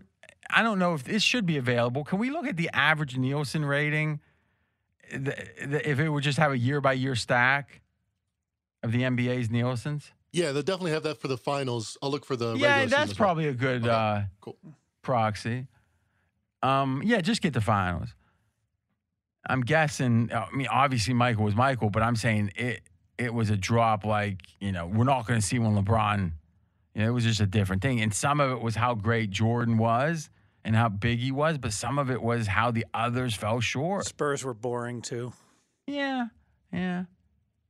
But I think it was more the me, me, me. So you got that? Yeah, you can see the crater right at 98. So you realize the, the uh, listeners don't see it? yeah, so um, from about 30 million people watching. All right, so this was the last Jordan, the, the, the, the last shot against the Jazz. Yeah, 1998. And then 2003 was the low point, around 10 million people watching the average finals game. Wow. One third. Yep. Two two thirds reduction. Yeah, one third watching. So, what was the drop between ninety eight and ninety nine? From thirty million to fifteen million. Wow. Freaking MJ. That's incredible. well, did you want to watch uh, Latrell Sprewell play the Spurs? and the funny, yeah, the funny thing. Well, you would think Patrick Ewing finally, you know. Uh, That's true. Big New York market. Yeah, I tell you this if you you know most listeners probably watched The Last Dance. Jordan wanted to play that last year, but or that next year, but because of the lockout and he didn't want to play for the Bulls. And I mean, again, in today's era, he would have done a tour and decided where and won another title. right. and and again, I I think that and and we can't forget this isn't me being unsympathetic to the fact that the players have been effed over in generations past. And I just think of Joe Louis, you know, it's kind of a, a known thing in Vegas is he was a greeter. I think it was at Caesars. So I mean, the guy that was maybe the most famous sports uh, sportsman in the world for multiple years. I mean, Joe, there used to be 50 million people listening to the radio when Joe Louis was fighting, and you know the government he was just working you load 16 tons. you every day deeper in debt. And to me, whoever, you know, whatever group like ownership that did that should pay the price. But here's the thing when it starts getting excessive to the point of fundamentally change, because to me, missing games is a matter of degree putting the players above the fans. And, and, he wouldn't like that. He wouldn't want to admit to it, but that's what you're saying. Because for Drummond, it might not be, first of all, he's getting paid to sit. So it's hard to be too like, oh my God. But I get it. You can say, hey, he wants to play. He's only got so many games in him. Each year, day that goes by, he's a day older. I, I can see that argument. But that has to be compared to what would the Pistons be risking by taking a guy that's got multiple years left on his contract that they are Cleveland. Yeah. Oh, what did I say? Pistons? Yeah. Okay. Um Oh, Drummond, he was with the Pistons. That, yes. Okay, okay. Right. So thank you. Multiple year left. So you did do some NBA work. Multiple years left on his contract. They, not a good contract that they want to pay and supposedly they're going to get something for him, right? This isn't just a cut; this is a trade, right? At least that's what they're trying. Oh to... yeah, I mean this guy's in his prime; he's like 28, you know. And but if he goes down and gets hurt, he might be stuck on that. You know what I'm saying is, if you're a fan of the Cavs, you want uh, uh, Drummond sitting. Yes. So again, it's pitting ownership in the fans versus the players. And to change that would fundamentally change American sports. What do you think, Fez? No, I don't think anyone else. I think you said it. Those I think I think you connected the dots good. Yes. What do you think, Mackenzie? Could I get an honorary PhD at Yale? Oh, for sure. Honorary? Yeah, for sure. Yeah. All right, set that up. I don't think Draymond Green's going to get one. I don't think you are, Fez, because he actually set that up well, not not good. Superman does good. So it seems funny, Steve. It seems like you really have been chomping or champing at the bit to like to really like um diss, but to disrespect these players because like I didn't hear the cut that Sleepy did, but you know, doing straight out of Vegas, you were like really quick to like, um, what player was that that you completely uh, crapped on at the very end? And I said, "Oh, we got to be careful about that." Jalen Johnson of Duke. Yeah. Mm, yeah, yeah. you were like, "Ugh," you were old man on the lawn. So luckily, Mackenzie has a theme song, and as he walks in to start doing the NBA here, we'll play it.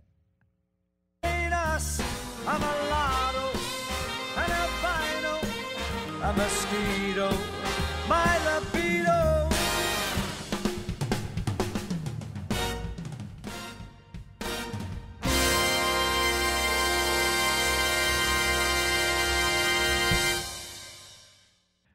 So what'd you think? Love it. Love Nirvana. Love the big band. I'm a mulatto. It's true. I'm a mosquito, some say. I'm all about it. All right. What's your theme song, Faz? Silver spoons. Well, I think I do think this when we, when he starts off on his "Get Off My Lawn," it seems like that the uh, one I was playing a little bit ago was just perfect. So last thing, and we'll move on. Uh, and we got to do. We're going to do your five NFL teams. Mackenzie, don't talk too much during this. is don't make me cut your mic. Is what would you say bothers you right now? Like, if you really were just being honest, what bothers you right now about, let's say, mm, minorities, women, the, those that make less money than you, Uh, the other 98%? Well, just the general public's inability to park their cars, being stuck behind them in a parking garage when they look for the optimal freaking spot, and people are like 10 deep behind them. You know what? Just keep going and find a spot that's fairly close if you're not disabled. Stop being so selfish, driving down the middle of an aisle to try to find, oh, is that person leaving? Maybe I'll wait and back up traffic for a quarter of a mile. I tell you, the more he talks, stick to sports, Fezzik. I bet a lot of people are like, I wish I didn't know all that. I'm fascinated, but I wish I didn't know it. Um, so you're not going to use his winning pick? Well, yeah, I'll use him, but I won't like it. all right. Speaking of winning picks, Faz, it's time for redemption. Five NFL teams that you think potentially are undervalued. Why potentially? Because the bar to bet futures is high because the takeout, the commission implicit is so significant, correct? Right. So, you know, when we talk about futures, we talk about all derivatives, not just, you know, to win the Super Bowl, but, you know, season wins, bet early in the year, etc. Here's teams. But those are those are great opportunities though, right? Yes, yes, because those don't have the high house vig. But but there's not numbers out, is there? There are not yet. That's we're saying potentially. Yes. So maybe what we should do is reference your Super Bowl odds, reference what you think their win total is going to be, and tell us why you think that's wrong. Steve Fezzik.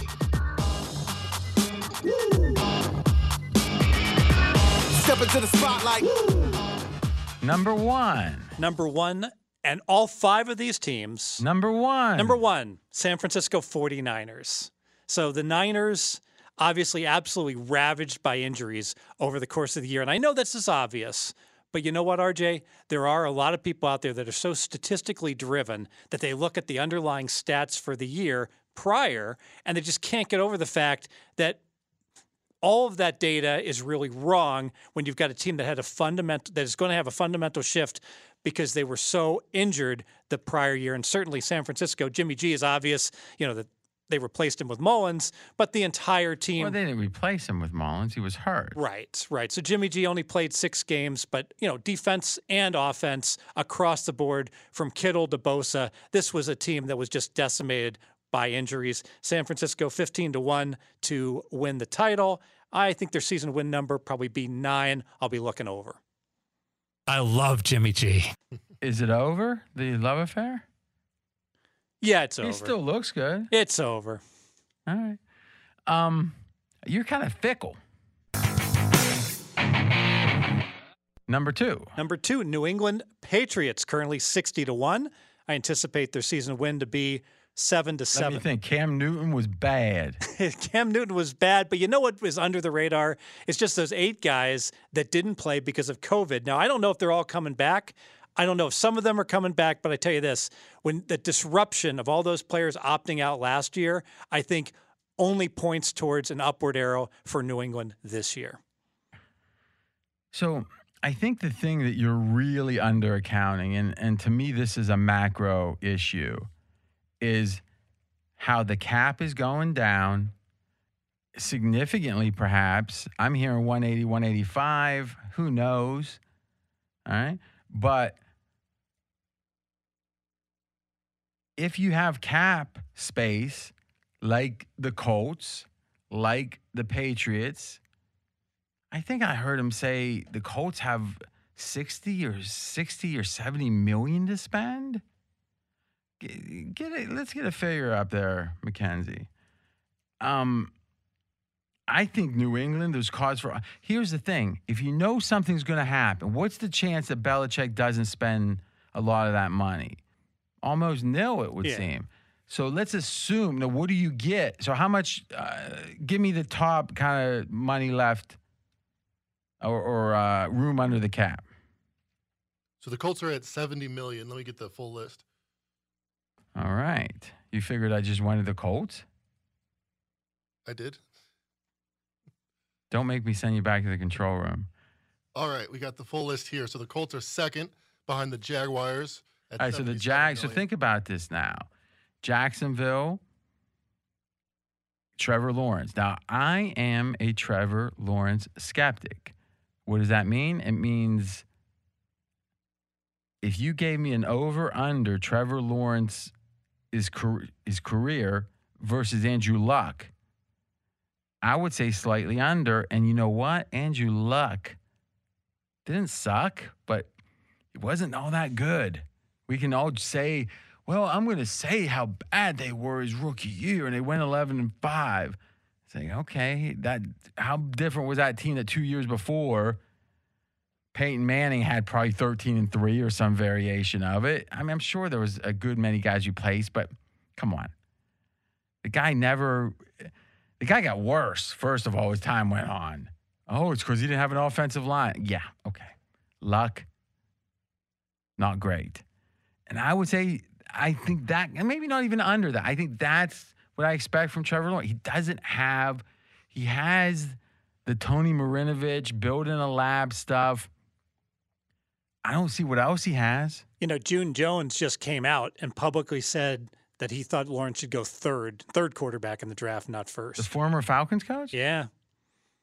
I wonder. Very I- rare that a coach, you know, would go out and publicly say something negative about a player like that. Yeah. but is June Jones in coaching right now? I don't even know. Yeah. So to me, take that with a grain of salt because I'm going against Mike. Mike Lombardi said, in his opinion, Trevor Lawrence would.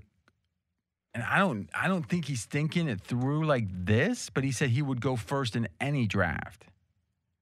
Now, does that mean against John Elway, who's probably renowned as the best prospect to come out of college? I don't know. Hmm. But he certainly means, you know, back at least to Andrew Luck, who was supposed to be the best since Elway. I'm very much um, bearish on that level. But I know I'm an underdog when I go against Lombardi when it comes to X's and O's for sure, or it comes to, you know, I just got a feeling. And I also look at the numbers when they, when they, they were, he only had like five games that they weren't double digit favorites in, and he was way worse, like more than you would expect just from level of competition, which tells me they were running, you know, a lot of running it up. I mean, I know you appreciate that, Fez, because you like the Hardballs a lot. He smells. but I don't. I don't like bullies. Okay. Patriots are where? And and I guess the final point of the Jags was, let's say you get where do you think you have Trevor Lawrence on your quarterback rankings? I mean, you got to have him like 22 or 23 at work. Well, especially after I seem to always start these rookie quarterbacks at 30, and then you blink after the first three starts and they're 22. So why not Well, get them there immediately and you stop? figure you can put off the work. yeah, Just put them all. Just the put them on the bottom. Yeah. Yeah.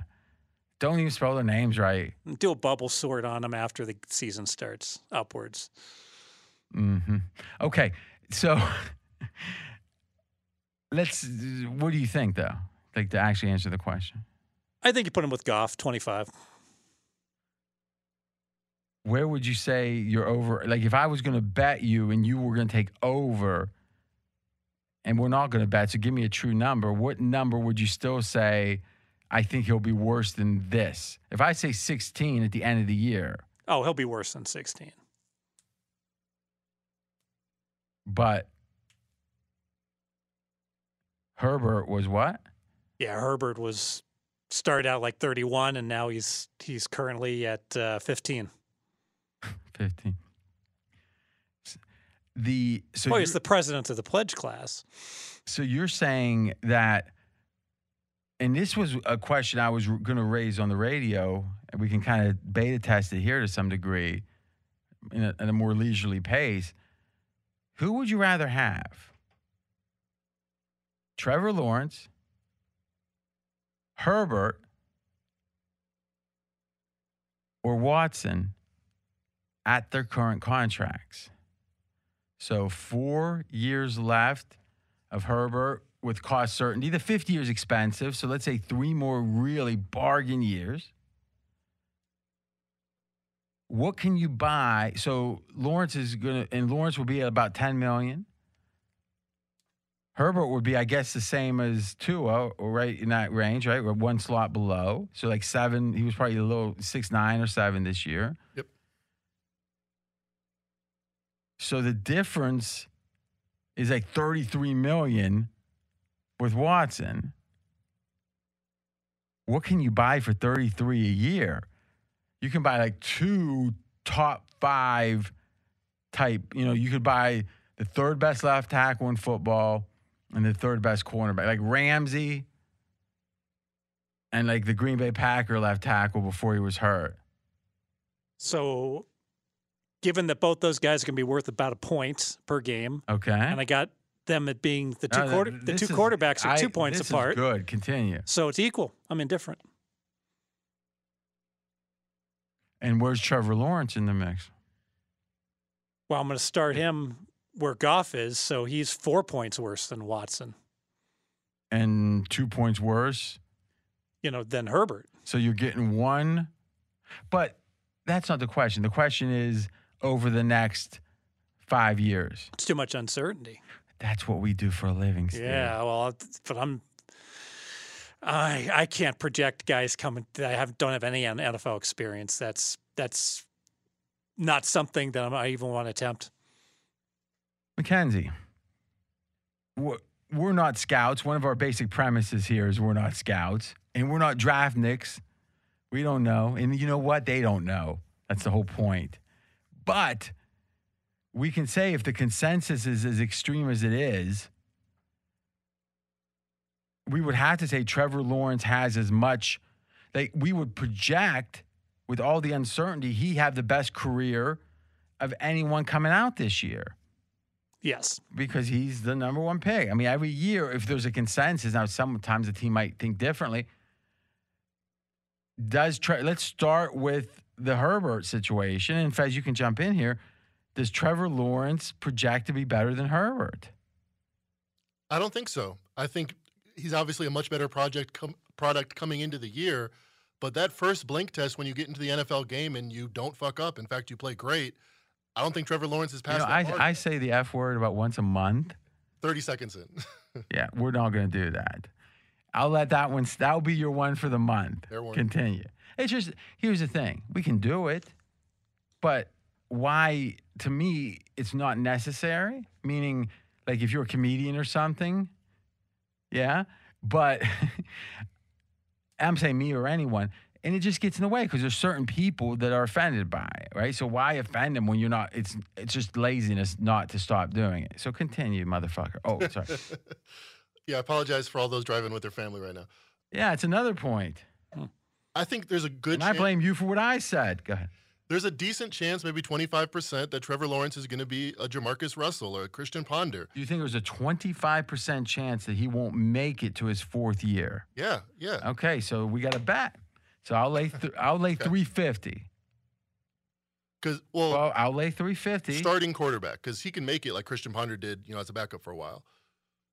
But yeah, I'm. I'll. Lay, Okay, so you're saying so you're saying I get to lay minus 350 and I win the bet if Trevor Lawrence is a starter his fourth year, he enters game 1 as the projected starter. Yes, I think those are. those- I like that bet. What would you put those numbers at, Steve? I like Mackenzie's bet. I think minus 350 is too high. What? Th- these first round picks, RJ, like like even even even on. top 10 picks, they go south. Hold on a second. This isn't a top 10 pick. This is not a number 1 pick.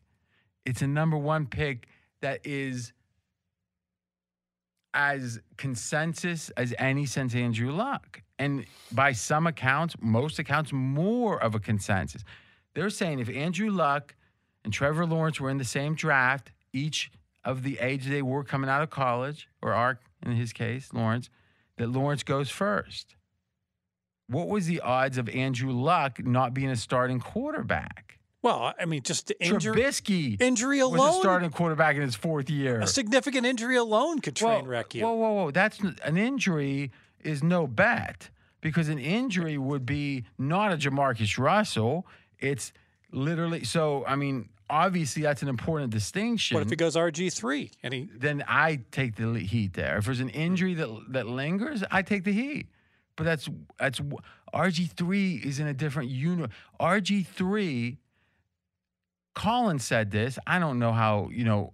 He obviously, or I don't know if I can say obviously because everyone doesn't know or w- listen to the show all the time. He doesn't say things he doesn't believe. As far as I can see, he said that he was told by a scout that coming out of high school, Trevor Lawrence would have been like a top five pick in the NFL. Hmm. I don't know if that's true, meaning, but someone thought it was that Colin trusted to some degree. So Trubisky would win the bet for me. So who wouldn't?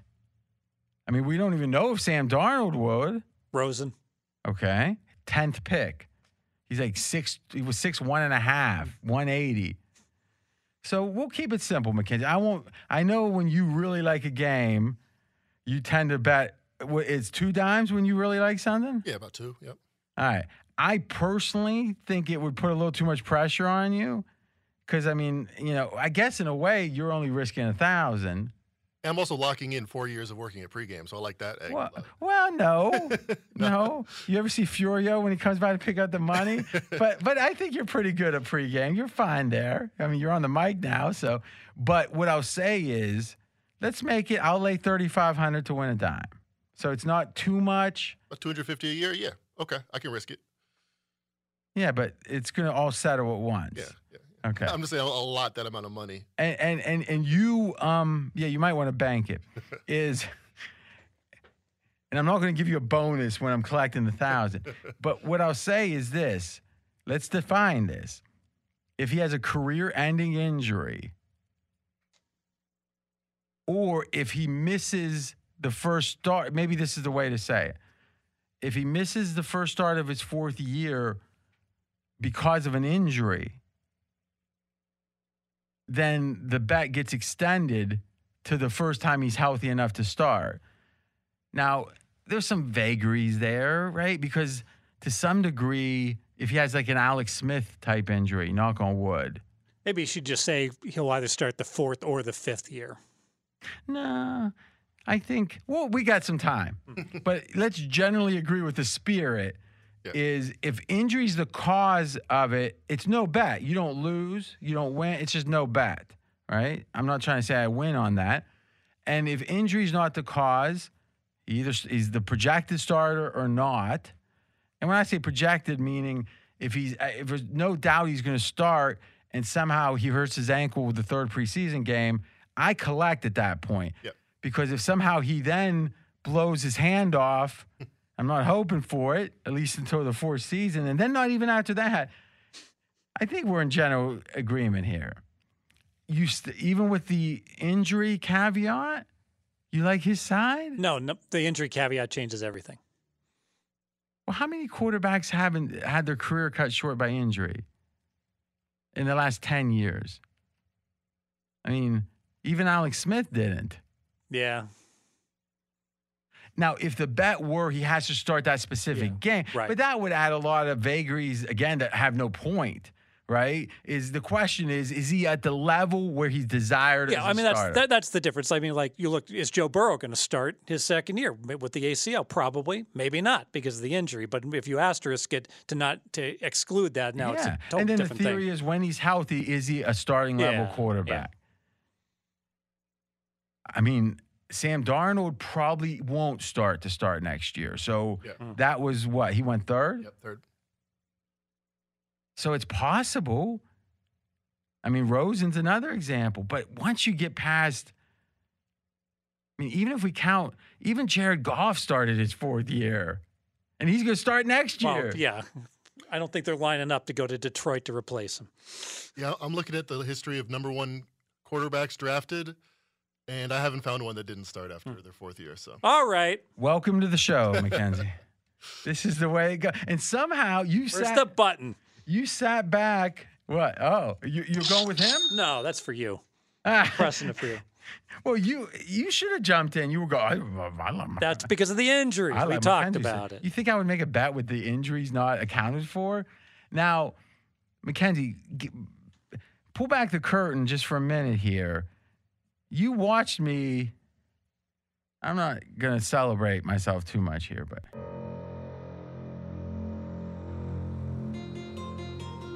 You watched from a distance. It happened to Steve Fezzik, world famous bettor. In all the five boroughs, I'm known. I'm known all over the fing world. to the point his wife forbade him from betting against me. Within 10 minutes, you drop an F bomb and you make a four figure bet. How you feeling? you know, it, he, Fez makes it look a little easier, I guess, than it is. You know, from back there. In the You mean Amazon. losing? What? I once lo- lost a thousand dollars. Yeah, you lost a thousand dollars. The zero percent bet. in a five minute, uh, you know, stretch That there. is- But So it wasn't made your first five minutes, is what Yeah, I'm you- saying. you learned I from- thought I could go an hour or so, you know, until I get roped into one of these. Do you still like your side? No, not, not as much. Not looking at these. Like J- Trev George is probably the worst guy drafted in the last 30 years. He was a starter, you know, 10 years into the league. So So you want to talk buyout? Do you, Uh, do you have the cash on you? uh, no, I, I- I'd, I'd I'd I'd pay a hundred bucks to get out of it. Wait, Wait, you owe me first. Remember, th- th- well, hold on. for the Brooklyn I remember that. Yeah. First off, I, I, I wouldn't take less than, I would take 800. I'll, I'm gonna lose a thousand overall with it for four years. The cost money, money. But, Yeah. but Cost see- value of money. But you're missing the point. I get to talk about it now. Ah, for You're buying my silence. But anyway, okay. If you think about the Jags having the 20th best quarterback and then all the money they've got to spend, And that is my number three team, the Jacksonville Jaguars, undervalued. but does your notes have anything about cap space? no. Continue though. So my, my notes did have, and by the way, 80 to 1, 5 to 5 and a half is the anticipated season win. So here's a team. Minshew, not a very good quarterback, and he only started nine games. Glennon was worse, five games. Well, was he worse? Yeah, he was. Well, wha- wha- what's the QBR? Uh, I just have the quarterback ratings because he didn't qualify. So Okay. Glennon was 80 and Minshew was 96. Well, 96 is actually above NFL average, isn't it? I don't know what the NFL rating average was. Well, Minshew would have rated in QBR. Yeah, and he was low. Well, just tell me what it He was 25th in, in QBR. average was 94 for this year passer rating. So think about that. By the Mm. metric of passer rating, Minshew was above average. That's interesting. I tell you who was not average, and that was Gluten Luton, as you like to refer to him, who I played. said the only thing worse than Luton was gluten. and uh, he had 110 attempts, so that was not insignificant. And remember, right, so you're saying this is the classic Fez, which I like, that the stats are not representative. Exactly right. And the last two games, remember, they were in must lose situations to get the number one seed. And so you can debate about the players' efforts. I'll tell you this James Robinson was the only good Well, running. not the last two games. The last game didn't matter. The Jet, Jets won two games. Yeah, you're right about that. But what what ha- I know that they benched James Robinson the second to last game, and he's like the only good running back on the on the the, the whole His, roster. ha- his hammy was a little yeah, bender. yeah, and it stayed that they had to stay consistent, so he didn't play the last two games. So just uh, reasons Jacksonville's undervalued. You know, it's funny because now they're saying the number two pick is going to be the BYU guy. Right? Is that Zach Smith? Yeah. is that Zach Wilson, Zach okay. Wilson, I'm So if you think about it, it's like number two pick, number three pick, number four, and then they're saying there's the debate about who you know. uh, It's like the Jets. I don't. Th- I mean, I think the NBA has some merit. I think in general, there should be something where maybe they cluster. You know, i- don't know how to do it. Maybe like the maybe the, the worst three teams have a drawing and and and maybe it's something like 50 uh 35 15 Yeah, I agree. see how i did that in my head and Hey, that adds to 100. Yeah. yeah and i'm consistent. But but but what i'm saying is make it where you decrease the motivation by 50% because again the very fact that the jets won shows that as a 17 point dog that they were trying. I just don't like that that that jacksonville could guarantee that pick by you know to whatever degree whatever you want to say they did it seems like that it, they had an agenda Yes. by the way mackenzie this is uh, your new theme song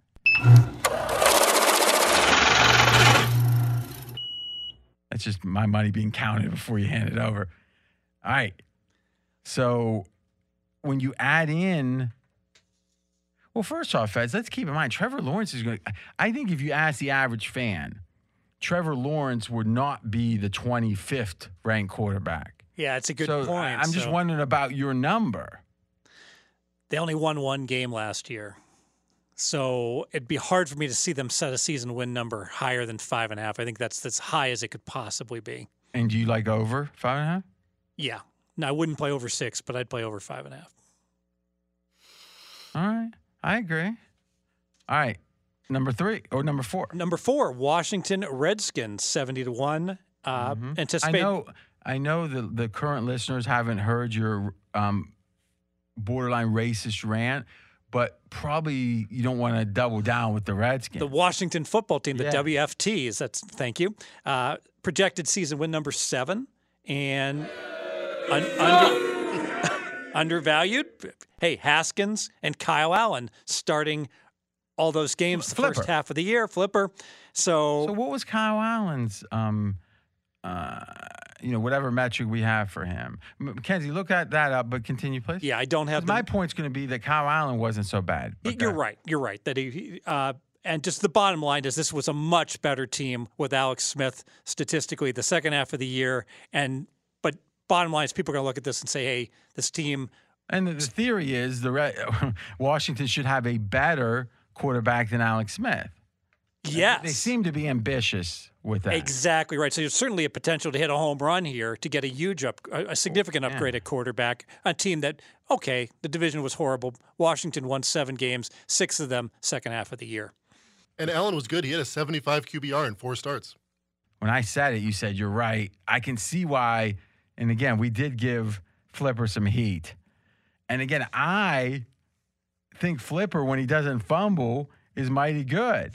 And then, you know, or is better than people think. They call him Flipper, Flipper, faster than lightning. He's not really fast for the NFL level, but he makes that sound when he gets sacked. And then there's Little Flipper. The other Allen for the the Bengals. Well, we're going to get to him for our team number five. Imagine your hands are so small, you're not flipper, you're little flipper. Continue. Fifth team, Cincinnati Bengals. Oh god, this is horrible. What, what's your projected win total? Six. Okay. 80 to 1. It's six. And and eighty to one lines up with that. Yes. All right, I'll take. I'll take under. You want over? Yeah, I'll take over. We'll do three hundred. Good. Go ahead. Now I'll tell you this: if the win total comes out, if it comes out six and a quarter, fine. If it comes out six and a half, bets off because you you're lying about the number. I'm not lying. That's what I made the number. You can't past post me whoa, on that. Whoa, whoa. Who in the hell cares what you made the number? I care what the market number is. I do too. I'm Uh, not. and that's you. You're telling me with your best expertise, the market number should be six. If you're off by a half a freaking game, that's a monster miss. That, there has to be a. call. I'm not saying you lose the bet. I'm saying you misrepresent. It's like a guy saying his handicap's 20 and it's an eight. I win. But I, That's, you know, I'm confident in my numbers. well, I would hope so. I Yeah. can't believe you're even fighting it. Fair enough. It's a bet. Continue. Well, Burrow only played nine and a half games when that went down with the ACL. And then not only did we have to downgrade to Brandon Allen, then we had to downgrade further to Ryan Finley for some playing time as well. And so Bengals. Wally Balls, it's my alias. Yeah, Ryan Finley, horrible. and people are going to look at the underlying stats for the Bengals. And I also think the Bengals are a little undervalued because I that- mean, to some degree, if you're smart enough to be looking at the underlying stats, you're not smart enough to realize Joe Burrow missed some games. these math geeks are t- there's a lot of analytic math geeks that just they just they don't watch any games and they just look at the stats But at the end of the you year. don't have to watch the games Yes. to know that that the number one pick had a, a a- graphic and catastrophic injury. yeah, you do have to watch the games to know that AJ Green got targeted way, way too Oh, much over the course of the season, and that And really hurt their believe the offense increased too. efficiency that would have come from not targeting him would have been a big difference. It would have been a difference, not a huge difference. well, luckily we have a bet on this. yes, Is that it? my home team, Bengals. That's it. So we uh, repeat through the five opinions. All right, so we're Jacksonville undervalued. All right, so you would like over, and give us the number. I like I like all five overs. So All right, so uh, these are undervalued teams, so all overs. Give us the team and the projected number. Jacksonville over five and a quarter. New England over seven. San Francisco over nine. Washington over seven. Bengals over six. Pick a winner. Big winner, Fez. All right, we're gonna not overdo the NBA, but we're gonna let Mackenzie. You did something we haven't put out yet. You know what we should do? Freshen that up. We'll put it out. Um, you think you can freshen it up by mid afternoon tomorrow? Uh, It depends what you're talking about. Uh, Oh, a couple things I've been doing. Oh, I'm well. Come, come. We're talking about the since you've been gone, or the yeah, uh, yeah, I can freshen that up. So you did kind of a recap of the NBA season to date. Yes. And that was done end of last week? Yes. Yeah, so just freshen it up. Um, give us the three biggest takeaways from that article. Now, Mackenzie focuses on the NBA. As listeners know, he's not much with the NFL. and one day he may be. I think he's got talent, but he's a newer age, like NBA. The, the, you know, the analytics community's more uh, developed there, though he doesn't know R. But continue. All right, so number one, the Utah Jazz. They were a team last year that, if you were reading all the preseason blogs, they were one of the most hyped, you know, darling dark horse candidates last season, Mhm. and I agreed with that. Pre-COVID. Yes, because I thought Mike Conley, great point guard, is exactly what they need. You know, if they're fixing all their holes. Well, they didn't do so great last year, especially in the bubble. They lost to the Nuggets in round one. Seven game series up 3 1. Yeah, and they had a shot to win it at the buzzer, that same Mike Conley. So this year, I actually think they're finally becoming the team that everyone expected last year. I think they're the finally realizing their potential. It all has to do with the chemistry between Mike Conley and Donovan Mitchell, two above average guards on offense and defense. And I think that's that's really the crux of it. Rudy Gobert is playing as great as he ever was. You know, they have the three point shooting. They were number one last year. They're actually shooting better this year at 39%. And I think it's all So just they were number one in percentage last year. yeah, 38% accuracy was number one. Now they're at 40, but you know, small sample size. There's a there's two teams higher than them, the Bucks and the Clippers. So I'm excited for them. And I wrote this, you know, Uh, so they've won 19 of 20 games. right, So your, right. your take is the Jazz are good. yes, which was a much more strong. My point is that the Jazz have tremendous upside, and that they have a, a starting Be- five. better than 19 and one. No, Second best ATS run in 30 years. Okay. So be the best if it's 19 and 1. I mean, again, some people say 18, 1 and 1. Eh, I don't know. Right. But yeah, let's say right there as good, if not, or as good or a half a game worse. Okay. So my question is we're not talking before that. Now, if Mackenzie said this 20 games ago, it would seem very prescient. I, you know, I might even play, you know, the following drop. I mean, and and like do so proudly. I would say, and I usually only play this for myself. Do you know how some people get premonitions? I'm one of them. But it's after. So what is your forward looking? Your if your Ah, occupation is the, yes. jazz, the Jazz are good, I agree. that it's not a fluke. That the Jazz are rightfully my number one power rated team in the NBA. So if I take the Lakers and you take the Jazz, and if uh, any other team wins, it's no bet. Would you like that? I would not. No, Why? the playoffs are a different animal. LeBron. So what is it about the Jazz that makes them not or underperform you would expect in the playoffs? Two things. One is their home court advantage. The Jazz and the Nuggets have the best in the NBA because of the mileage, but in the playoffs, you get more accustomed to that high altitude. Less of a factor. Uh, maybe you attribute Fezzik on that one. He's he's been more forward with that than, I've been listening anyone to I've pod heard. for years, and I've, I've definitely heard Fez say that on multiple occasions. So much so that I incorporated it into my own thinking and forgot to credit. That's what he says when he steals your stuff. We're a lot alike. All right, I hear you. So to be clear about what you're saying is, they never play back-to-back games in the playoffs, and thus that number of games, whatever it is, that Denver and Utah, each in their own, uh, each in their own cases, are the second of back-to-backs, or even the first in a long road trip. That the combination of and historically the Jazz teams and Denver teams have been in great shape. So it's not just the other team, the opponent is fatigued, but relative to because they're playing at the high altitude all that time. But during the playoffs, since there's never a back to back, there's an upward pressure in the regular season on their record. Right. What would we guess the number of game wins to be? Like a two win adjustment? Thinking about this. Ponder as he continues and then jump in. And the second reason why I don't think the Jazz, even though they're my number one power rated team, uh, are a threat to the Lakers necessarily, is that playoff experience. Outside of Mike Conley, there's no one that's made a round three in this group. And, you know, we see, you know, you knock the door down, you, you hit the door, you hit the door, you knock it down. Usually in the NBA, you know, 28, 29 year olds are the one ones wearing the rings at the end of the day, not 23, 24 year olds. Okay. Okay. But I mean, Lakers might be third seed, right? They might play them in the second round. Oh, I guess one and four would be. Um, hmm. so what you're saying is they're 19 and one. You think they're good. you think the 19 one's warranted, but not in any way that matters. I mean, I'm just, I'm trying to put it all together. I, th- I think it matters. I think um, I mean, I mean, meaning not for the title. So what? the other what- 19 and uh, 1 team. uh, what odds would you take? uh, What odds would you take the Jazz to win the title? I'd need 15 to 1. So at the current twelve to one, no, thank you. They wouldn't be my first choice in a futures pool. No. I didn't ask that. Would you bet them at twelve to one? Have you bet them? No. Fez, when would you bet the Jazz?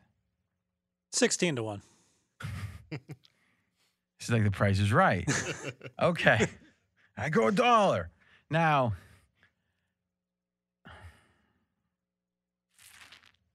this feels too,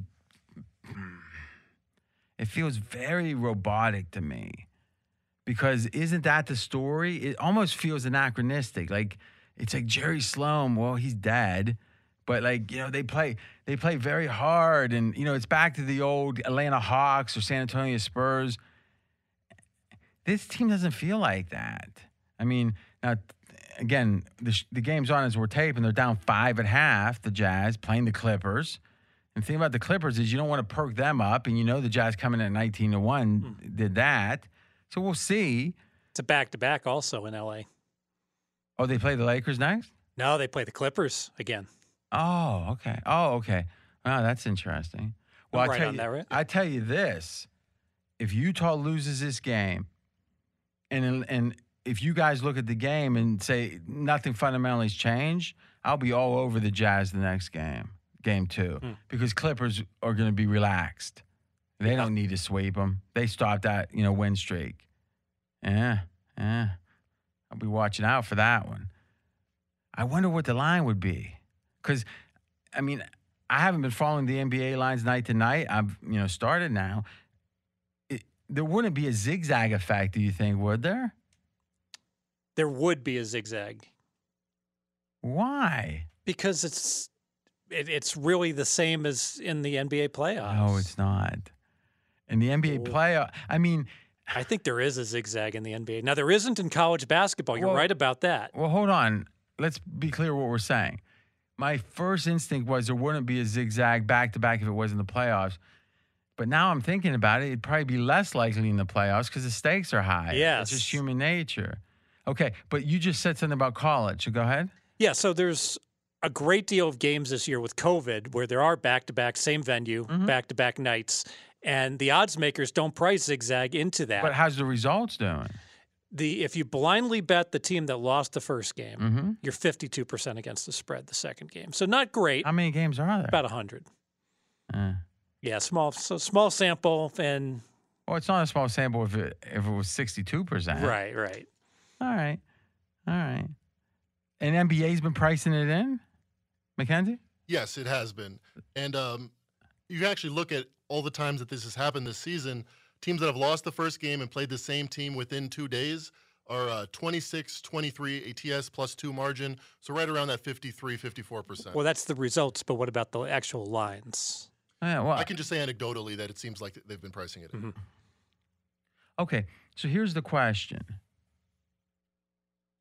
Eliminate because that's interesting.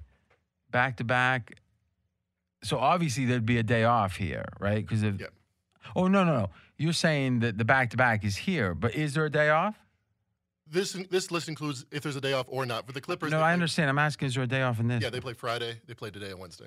Okay. Hmm. And this line uh, might be different too because Kawhi was uh, ended up being out, right? Right.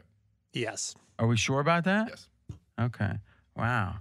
Maybe that. It's always funny because when you don't know if someone's going to play, and then at the last minute he doesn't, the other team does tend to get de- um, deflated.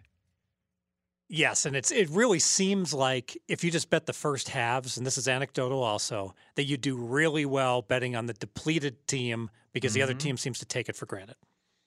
Mm, And then they perk up a little bit in theory. Okay. All right.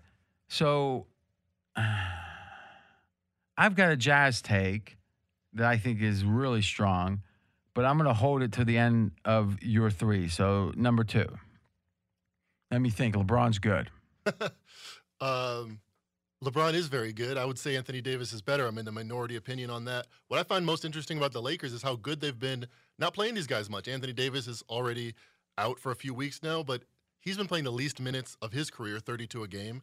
LeBron, he's been playing a little more recently, but if you look at for the season, still the least of his career. Okay, no, this surprises people. It surprised me. And we today you were uh, talking about in the pre-show on Straight Out of Vegas. Uh, he's played every game, Yes. but his minutes per game are slightly less than last year. But last year was his least minutes prior to this year. Yes. Okay, and what's that minute count for LeBron? 34.7. All right. So, and last year was like 34.8 or something? It was actually slightly lower, 34.6. So why are you saying the least of his career? Just two days just- ago when we were just the narrative. two, yeah when we when we did the SOV during the pre-show that conversation you're talking about it was slight. So if Utah loses tonight, you'll still say they were 19 and one streak. fair point. Uh, yeah, let's just, you know, all you can say is, you know, I think it's easiest in that case to say, you know, this year and last year, the lowest of his career, you know. But fair enough. We're talking about a small amount. Now, you're making an interesting point. The trend line's going up. So let's just look at LeBron's last five games, if you can, and read them off. Now, Fez, it's my belief that this is a matter of going for the MVP Yes. remember one thing it's 70 you know it's uh, what 12 less games or whatever? Is it 72 or 72. yeah so 10 less games so the effort it's going to take to establish himself is you know relatively less. Number two who else you know durant has surprised i think how quickly he's come back but with the big three there it's going to be hard for him to really make that big of a statement. Like people are sick of i mean sick Giannis Antetokounmpo. He's not getting voted for. So who? I mean, who else? Steph. Luka's below 500, so he's out of it. Steph is a is still a big long shot. Five Golden State's German beers. Yeah, and Golden State's barely above 500. You know, he, he's not, Steph's not going to win because Golden State's not good enough. So Mackenzie, we did a profile on who wins the MVP. I haven't even looked at it yet. You want to kind of world premiere it? Absolutely, we'd love to. So there's two factors that seem to be predominant in MVP voting. 10 of the last 12 MVPs, Now, so why did we go back as far as we did? we define the modern eras of since LeBron's first MVP. Yeah, because obviously, considering LeBron's so front and center in this one, I, that felt right. Continue. 10 of the last 12 MVPs have had the number 1 seed in their Eastern Conference. I mean or Eastern or Western, number 1 seed in their conference. And 10 of the last 12 MVPs were number 1 by player efficiency rating or PER. So there's one person, there's one person that fits both of those categories. Number one on their team. Number 1 in the league. Yeah. So well, hold on. Yeah. Hold on. You're saying 10 of the last 12 seasons, the person who led the NBA in PER, his team was the number one seed. That doesn't seem possible. So the, t- the 10 of 12s don't ma- don't match up exactly. So But say say it all again. So not so say it all again. Just start over. 10 of the last 12 being In fact, let's do this. Let's just cut that. All right. So we're gonna go back to. Do you, I said? Do you want to present this information? We're gonna start there. Th- and nothing's wrong. Three, two, one. All right. I would love to uh, present this information. It's fascinating stuff when I was pulling it up. How I'm sorry, cut that. I don't want wasted words. Right? I mean, that is when you sound very insincere when you do that. Just, dude, you're good when you get going. Just, just share. Fez is even training. He's nodding. Going, yep.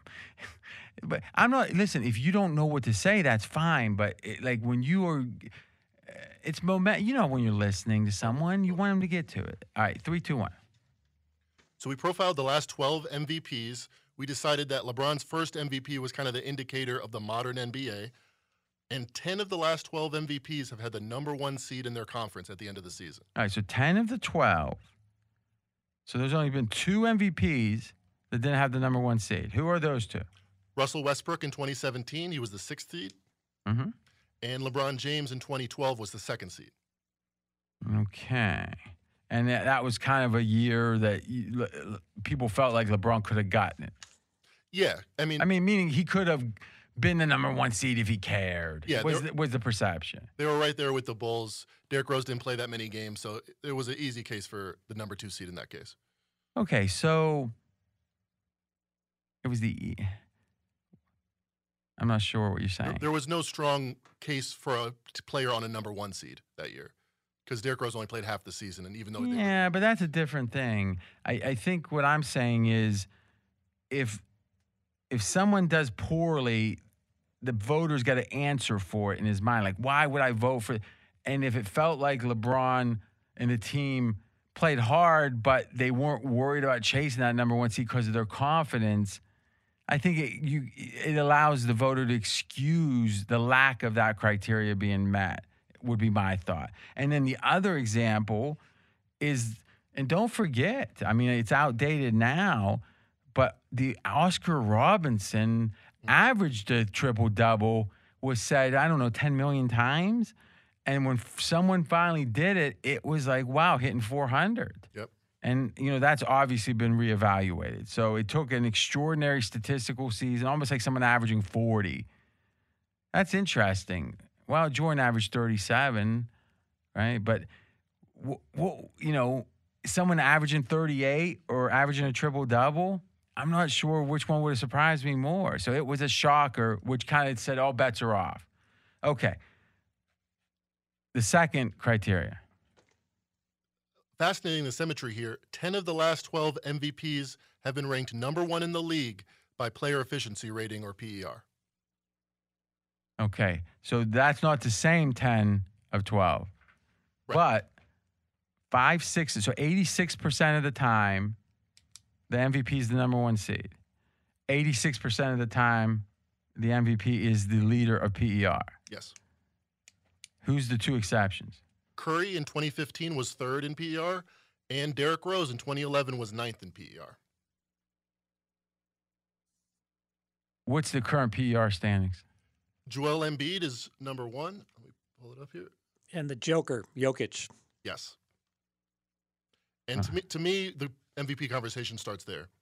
Jokic and Embiid. Well, the odds say otherwise. Yeah, yep. Current odds?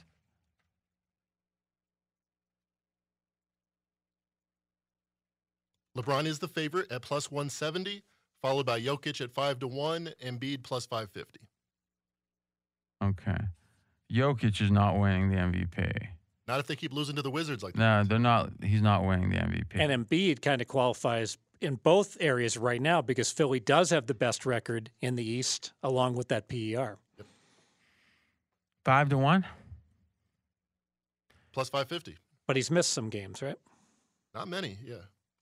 Listen, I I believe perhaps he missed the Utah game on purpose. Hmm. I mean, uh, what I'm saying is he was tweaked. You know, uh, I could play, but why? Especially if you're out there at 90% and get embarrassed. Because obviously Gobert, and I'll talk about his defense. That is a really, really great point. That Cynical. uh, I don't know what cynical is or sim- cynical, but No, I said cynical is in cynicism of, of well, of I think it. thinking the worst. Wait, wait a minute, I'm the I'm the second. You know, I- I'm I'm the best big man in the NBA, but I'm going up against the best defensive big man in the NBA in altitude, and I'm not 100 percent business decision. Yeah, I, I think he's thinking about narrative. And obviously, why else did he work so hard? I mean, like, in a way, if people are saying, you know, again, Steve, I, I think you can relate to this, but if people are saying, if you changed your ways, so you didn't hear that, but you actually heard this, that would mean you heard it. right? So Embiid saying, I don't want to be called fat and lazy. It was funny. I listened to Barkley was on Bill Simmons' podcast, and he said that Moses Malone, you know, who was amazing, was a mentor to him. And, you know, he was there in Philly for uh, more, I don't know how many, three, four years, I think, uh, before he got traded. And um, Barkley, his rookie year, went up to his room and said, you know, Moses, can I ask you a question? He goes, I don't seem to be breaking through. I'm not getting the playing time I want. What's going on? Moses looks at him and goes, You're fat and you're lazy. and he said, Your fatness is making you lazier. eh, kind of concise. he goes, Moses was a man of few words, but people listened when he talked. I like Embiid here. So is there a place that we can buy low? Because I mean, like, what's the schedule look like? Because if it's easy, I think we we maybe buy now. And let's be candid. And this is probably the most important part of this. If LeBron has a setback, meaning he has to miss two weeks, meaning uh, he has a bad ten day stretch, he'll he'll stop this. Meaning he's saying, you know, it's like saying, should I run this marathon? It's like, well, let's see how we're doing, right? And go ahead. Remember, Anthony Davis is out probably until April. So what's going to happen is that LeBron, at some point, like you were saying, he has Well, hold on. I heard, I heard like three weeks. Now, how do we get to April? I've heard that Doogie? one of the talk shows was like out there, and I don't recall which one was talking about odds. So, of, uh, he some gonna, some un, un unnamed voice on the radio. whether they were going to come, whether he was going to come back in March, April, or May was the discussion. And this was who? Said it? It was ac- it was actually Mike Palm. Okay. So, what special insight does Mike Palm have? None. So, why do we care? Well, I because medically he, he could come back in March. So, but, you know this. well, that's what the diag like you said the diagnosis was. We know that he could come back in three weeks, probably. Based Well, I, no, no, no. I'm. I'm saying I'm going by published reports. right. I, it could have been reports since I saw that. I'm just saying, eh, like people are trying. Uh, listen, nothing against anyone. People are trying to fill airtime, right? Because they're, you know, it's tough to fill multiple hours a day. Now, when you're funny, you can, but the reality is that feels like a pure speculation of, hmm, if he's out anyway, does this regular season really matter? But unless, wouldn't we agree, unless someone, like a reporter or something, said these, this is what's being considered, why would we even contemplate it until we heard that? Because once he's healthy enough to come back, the choice is just the same as the day before he got hurt, right? Should- except for he was healthy enough to come back already from the injury and he just re-aggravated it. So it would make sense they're going to be more careful the second time. yeah, back. but more careful is not a matter of months. yeah, it might be. When's the last time someone in the NBA that was a top 10 player didn't play for a month plus when he could have? Hmm. We're back to one of the world premieres, Fez. Yeah. So I'm just trying to help you kind of navigate because you got great instincts on a lot of things. Gathering news is not one of them, right? In general, um, don't believe what they say. I think here's the thing most people are full of shit, just whoever they are. And in general, people are only going to say things that are against their interest when it's true. That's kind of in court. That's a belief in the court. When you say something against your interest, it is believed to be true because why else would you say it? So if someone confesses to a crime, it's not a debate. He's either, you know, they believe that he's guilty. If someone's saying something advantageous to them, or you can't imagine them saying the opposite, the opposite is less advantageous or more disadvantageous, you don't believe it. It could be true, just like I didn't even flip a coin for Mackenzie. It could be true that that that uh, you know maybe it's 50-50 if it's true. So half the time it's going to be. But in general, ask yourself, what does radio host XYZ, doesn't matter if it's Colin or whatever, how big, how small, how would they know this? They And- don't. yeah, well, unless it's published, I don't think, you know, again, maybe, and that's why I think when you do listen, like I listen to Mike Lombardi a lot, right? Uh, when it's NFL season, I do as much as I can because I think he's great at the NFL. Uh, he's a true expert. I can kind of tell, and I've, you know, gotten to talk to Mike, off, you know, you know, off air a few times and for dinner and stuff, and which has been a pleasure. Is I kind of think I'm at the point I know when he knows something he just can't source it. So he'll say, "Well, I'm hearing," and you know, he's not as delicate about it as Colin is, and I know when Colin, just by listening all these years, he's got when he talks with a certain amount of certainty, an uh, an un, uh, an unusual amount of certainty, but he doesn't source it. It means he knows it. He just doesn't want to burn the person that told him, or he doesn't have permission to say. And that could be right. A host might like be connected, like Gottlieb is connected with various teams. Otherwise, I'm skeptical, right? Sure. So I would think the late. Here's what tells me the market doesn't think he's going to miss much more. Because if he did miss eight or ten weeks, Anthony Davis, you got to bring the Lakers odd worse than their odds, just because their their seed is going to be so much worse. But with a COVID year and home field were so little, I don't know if that really matters. I mean, Well, first of all, are we sure how many fans are going to be in the playoffs? we aren't. Once again, right? So I don't know.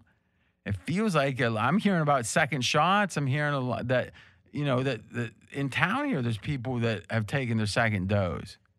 No, yeah, I just saw it on the news, dude. Yeah, but this, this these are all like people going to the front of the line. Yeah, I mean, they, they're not able to go to NBA games. Nurses and doctors, all right, maybe we fill the arenas with vaccinated medical health care. or it's maybe possible. maybe it's half Yeah. or a third. Yeah, I- the Super Bowl just had some people there. Yeah, 22,000, 23,000. Yeah. So again, I don't know, Mm-hmm. right? I'm pretty sure if they're ever going to do it, the conference finals would be a place they do it, right? The seeds matter, and you know what? It even would matter in theory if it's just the finals. Yes. I've heard people say, and again, this is speculation, that they might go to a bubble again for the playoffs. Have you heard that, Mackenzie? I've heard that speculated. Yeah. Because the theory is they can have a team miss a week and it's no big hmm. deal here, but what happens if that happens during the playoffs? But that would go the other way, right? I mean, meaning Yes. that. So, but I think there's a, a, I think there's a greater than zero chance, or I, I think the possible effect of Anthony Davis being out for six or eight weeks is greater than zero effect on their chance to win the title yes. and the odds haven't moved. So it doesn't mean that the market's perfect, but it doesn't think It's a good point. Yeah. Continue, Mackenzie. Uh, on to my third topic. Oh, so you're done. So wh- we capped the Lakers? Oh, so, kind of like the MVP. So what you're saying is the Lakers are doing well. LeBron's playing every game, but he's not playing. You know, he's playing as uh, about as few minutes as he ever has. Uh, so what? Again, it seems like it's kind of cross purposes. What What is the takeaway? it, it would seem like short-sighted just to say that the Lakers are a good team or that they have a great shot to win the title. But I think I've been pessimistic on the Lakers. The, oh wait, the Lakers are good. Yes, the Lakers are good. So the ja- so the defending champs are good, and the team with the best record's good. And I was pessimistic on the Lakers. I think they lucked into you know a really easy schedule in the finals. So wait, you were pessimistic once they signed who they signed. yes, I mean yeah, I was I was So who interested. who has surprised you in the supporting cast? Dennis Schroeder, by far, I, I didn't think he was an above average. I didn't think he was an above average player. Turns out he's one of the better, uh, you know, one of the better six man guards. He starts some games, but you know, in that range in the league, he's been really good. And you didn't expect LeBron to play as hard as he has. De- definitely not. Definitely. I, I thought LeBron might take like every third game off after, you know, coming. eh, How, how much time did he have off? Two and a half months? You know, Oh, this yeah, shocks me. Yeah, less than that. Yeah. I mean, when you count camp, right? Yeah. So Kuzma's been better than expected, too.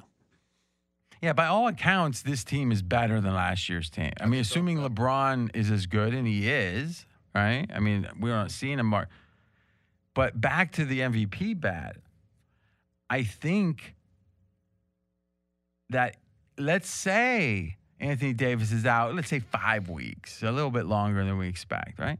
So LeBron's going to try to carry the load himself because if anything, it's like, you know, I gave a bet on straight out of Vegas, you know, one of my impromptu bets, and another winner is I thought, okay, the Nets are going to really Harden is going to want to make a statement when he's the lone play uh, big three against Phoenix, and they did, he did, and I think LeBron will say this will be Anthony Davis's injury is what is the clouds I'll ride to my fifth MVP because everyone's going to say, and when Davis was out for blah, blah weeks, LeBron kept him winning. I mean, Yes. That is an opportunity. And LeBron should have been MVP last year because look at how they kicked ass in the playoffs. And so we're going to give him some extra. Who's saying that? I'm saying it. I'm going to give him extra. Except the. MVP is a regular season award. I understand. so you thought LeBron had a better regular season than Giannis? No, I'm just I'm just saying I'm going to give Well, him favor. You're saying something that's irrational. I don't think it's irrational. W- Wait, that someone would say that LeBron had a better regular season is not irrational last year? I'm saying the fact that the Lakers won a title last But year. it, but it's a regular season award, the MVP. this is a popularity vote. But these are the. Let's be straight now. Who votes for the MVP? It's professional writers, so they're not. You know, they don't have a mansion and a yacht, maybe, but they're not like. I know you think everyone that's not you is just like all but like like mouth like mouth breathing and stuff. The guys that you know, a lot of Northwestern grads are voting. Fair enough. Yep, Rachel Nichols for one. Yep. So, I mean, I guess the point I'm making is you tend to think that anyone else is so stupid. Like they can't figure out that Joe Burrow was out. Or, or somehow LeBron should have won it last year, even though Giannis had such a clearly better regular season. I do think there's a career element to it that though it's not necessarily what it's supposed to be, MVPs, when a guy has what is expected to be his last great regular season, they tend to get a sympathy vote or Yes. a sympathetic eye. So I think that helps LeBron too.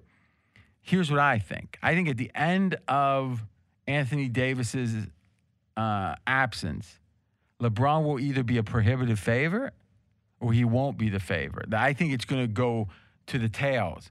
If he is able to stay healthy and keep them winning, he's got it. If not, I think he abandons it and starts taking off games himself. I agree with that. Ma- So- master of the narrative. He knows this is his moment. Last six games, I just looked it up. 39 minutes per game. So he, that's like prime LeBron uh, years. You know, 39 minutes per game. So that means before that, he was what? I mean, like 32, yeah, it was like thir- 31? Was like 32. Both him and Davis were super.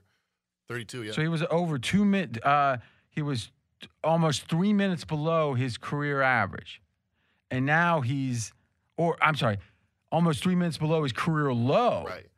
And now he's it was thirty. Was he ever thirty nine for a whole season? yeah. I mean, he's always been a freak of nature. But uh, Just yeah, an- has- answer the question, please. Yeah. The last time he was 39 was 2010. Okay. So over a decade ago is the last time he played as many minutes for a season as he's played the last six games, and Anthony Davis has been out. None of those, right? Uh, just the The one or none? the one, and then he's been out like four games. Four of the last six? Yeah. When did he get hurt? Wasn't it just recently? I, th- I thought it was more recently. But he was he had something else or? Yeah, he missed he missed two games, and then they brought him back for two games. Then All right, all right, all right. So okay, it's hard to then make the narrative case as much, but it does show he's going to step up without Anthony Davis. And even with those minutes, I know they made a business decision with LeBron at Denver because they got down 18 in the fourth Yeah, quarter. but and that's they- not going to hurt. They, yeah, well, it should would he would have been even higher if he could, if he had played Ah, that fourth okay. quarter and he didn't. But in general, LeBron, you know, they'll be in the games. He'll be playing hard until he thinks he can't, you know, until he. Here's the question. I think it's unequivocal that if LeBron makes any decisions, any, with the MVP in mind, he's by definition hurting. He's trading an increased chance of the MVP. He's decreasing his chance at a title. Yes. because otherwise he would if he was just focused on the title he wouldn't do it for the mvp right so the times that he's doing it just for the mvp right when he works out or he stretches he's doing it for both but if he plays an extra minute doesn't take a day off well those days off are important right that's why he's always done it or whatever he's always done it, in a way you could call it selfish it's human but it's selfish Yeah, when you're home against Cleveland, do you really have to play? uh, and do you really have to put up 60 whatever? Or what did he put up against the Cavs? It's a big number, right? Take that, you billionaire owner. I'll be a billionaire one day. Yeah, he scored 46 in his first trip back to Cleveland in over two years. Yeah. And again, I, that's human, right? Yeah. Okay. So my point is if LeBron drops out, and let's say there's a one in three chance that he drops out, as in he's not trying for the MVP anymore. Who wins it? I mean, isn't Embiid the clear favorite at that point? I don't see how you could give it to anybody else. Jokic is a great player, but his team is not in the top four in the West. Most people don't can't pronounce his name. Exactly. And I get it that I'm saying, oh, these voters are smart, but to some degree, they're living in this world and they don't, and their votes become public, if I'm not mistaken. So I don't know. Lillard's team isn't good enough. Portland's not going to win enough games. Plus, where's Denver? What's Denver's uh, projected wins? Like where? They're, they're only 15 and 12. but where are they seated right now?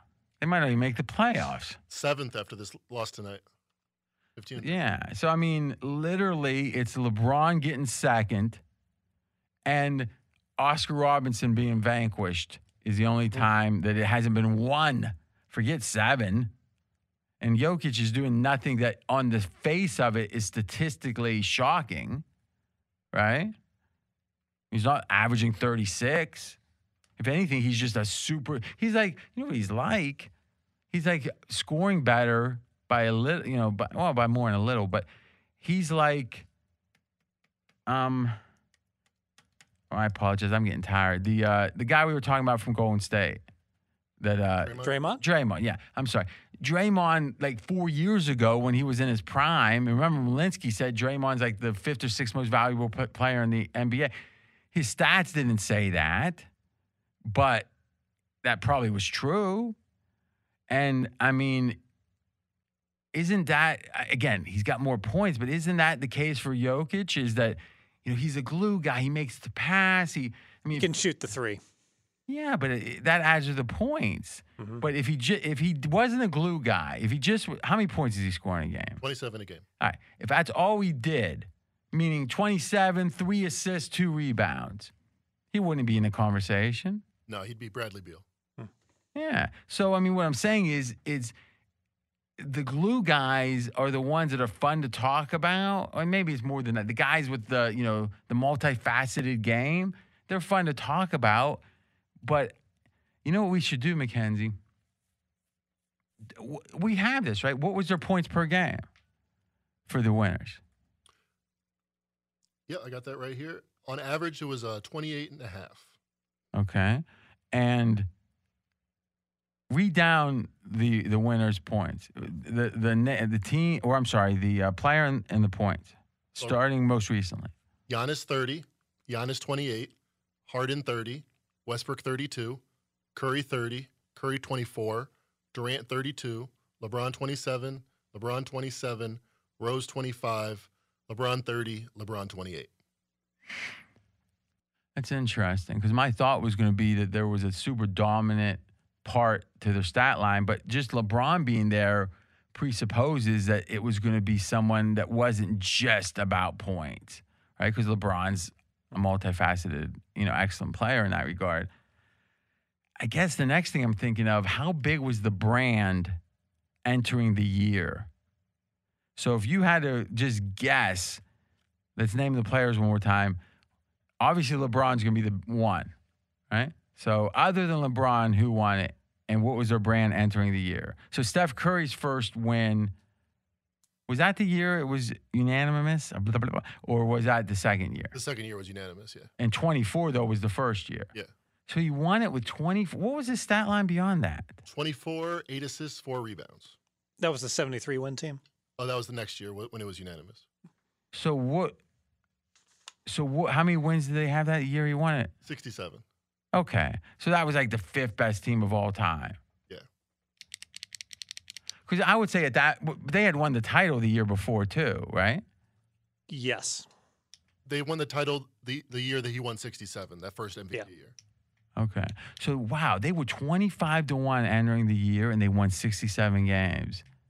I, in my mind, because of that twenty-five to one, I thought that they had, you know, they obviously made the playoffs, but I didn't think they had that, like, were that many wins. Wow, without Durant. Now, obviously, they had Iggy and, you know, a different depth. They didn't have Looney. you know, they say Looney's actually having a good year. Um, it just feels like Jokic, he, you could look at it one way and say he doesn't check this one, but, but when you combine that he has an almost a non-existent brand when we're talking about this level, right? Meaning the the stars of the stars. And the fact that everyone lumps Denver and Utah together. I know I do, the two mountain teams, and Utah's the much better team. That's got to hurt Jokic and Denver. That's interesting. Uh, yeah, I thought you were being a little wacky, but you brought it back around. so yeah, it's a good point. Um, but then, I mean, the dominant point here is that they're not even close to the number one seed. So, yeah, I think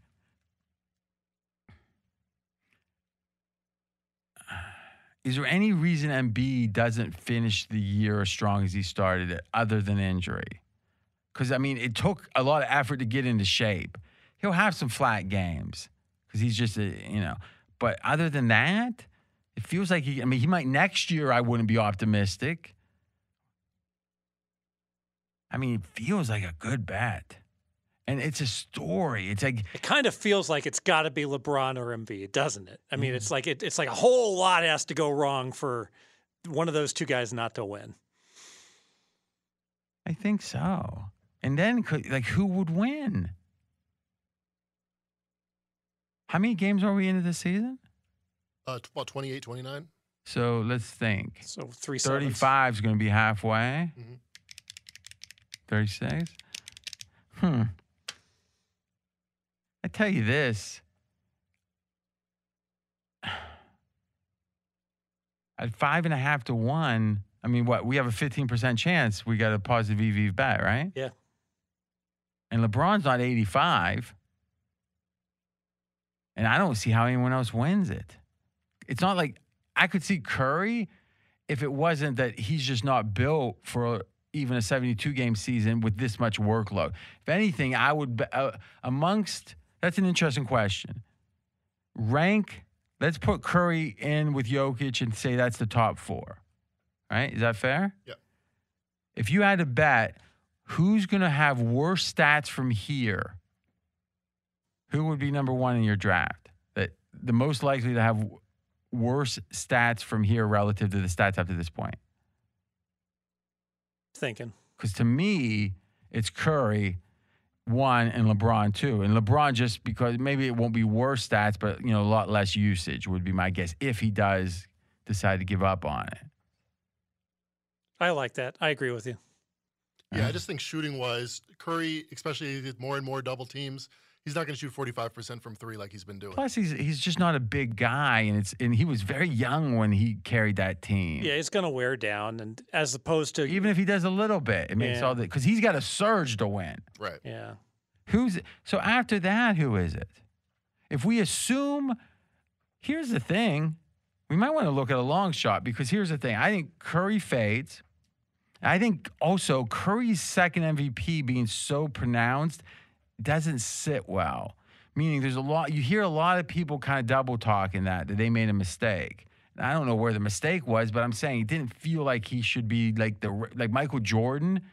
Never had a, a ti- there was never a time that he didn't have a dissenting vote, but Curry somehow they're achieved- just and they're just not good enough. You know, Golden State's not going to win enough games. Is the bottom line. Yeah. So now here's the question. Embiid could just start eating and not stop till the playoffs. Let's be candid. But if we're getting plus 550, we're not worried about that. LeBron could abandon this or could get hurt. I mean, he's old. He's in great shape, but he's still old. Jokic isn't winning it. Kawhi's not going to play enough games. Well, I don't want to just start randomly Hmm. pick people. Who's the next favorite? Doncic at uh, 10 to 1. They're not Who- even going to make who? the. They're not even going to make the Oh. playoffs the way things are going. Continue. Kevin Durant at 11 to 1. Okay.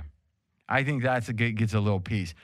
I got to be honest with you. More I think about this, the only thing that stops me from Durant is that big three. If they hadn't traded for Harden, I would love Durant. He's far. Quantify how much he's exceeded expectations. There's only been one player ever to score 30 and shoot 50, 40, 90 splits. All right, so 50 on field goal percentage, Yes. 40 on three, Yep. 90 on free throw. Yes. And we just mentioned that was Steph Curry in his unanimous MVP season. Durant's only averaging 29, but he's right there in every other category. He's having his best season. When there was uh, at his age, and with the Achilles especially, there was real questions about that. Yeah, not only will he be his best season, will he be, you know, a top 10 player was the question coming into the year. So all it takes is LeBron to abandon it or get hurt, even for two, three weeks, right? In a way, I think what we do is put a unit on. Uh, I think that's right. A unit on Embiid, a half a unit on Durant. So we have the same win. right? Because it's 11 to 1 versus 5.5 to 1, right? And now, if LeBron falters, we almost have it. I think if LeBron falters, we're over 80% to have it. And who else would have it? So who's after that? Giannis 13 to 1. He's not going to win it. No, I don't think so. Big drop off after that. Damian Lillard 25 to 1. No. Where's Gobert? He's not the first Jazz player. That'd be Mitchell at 50 to 1. Gobert's not on our sheet here. So he's In, in, in the in the last payoff is what? 250 to 1. Do me a He does. He doesn't average enough points. He owns, trust me. Do me a favor. Mhm. He's going to be. I mean, Steve, you're right. Meaning, if I can, if we can envision a path, even if it's like it takes like rolling uh, six three straight times, right? That's going to be 36 times six, right? We're going to be getting better than that. So what I'm saying is, and this will be a good segue, and this will probably be the last thing we do here. We'll go to Essler. Um, it's been a good. I think it's been. I, Mackenzie, you've added a lot to the NBA discussion. Sure. This is from John Hollinger. Uh, you know, who was a front office guy. He actually invented PER, so pretty knowledgeable. And he, I heard this this weekend, and it really resonated with me. He said the following: The Utah Jazz, and and Mackenzie, kind of affirm or disagree with this each step of the way the Utah Jazz are, by the way, up 15 right now against the Clippers. The Utah Jazz are good. Let me start with that. I mean, they're just running away with it. Now, that's going to be interesting if Kawhi comes back for the next game. mm-hmm. Boy, if the Jazz win that one, that will be a statement.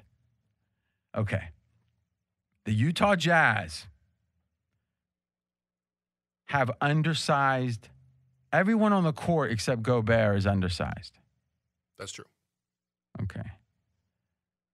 Everyone on the court except Gobert is an above average for their position outside shooter. Yep.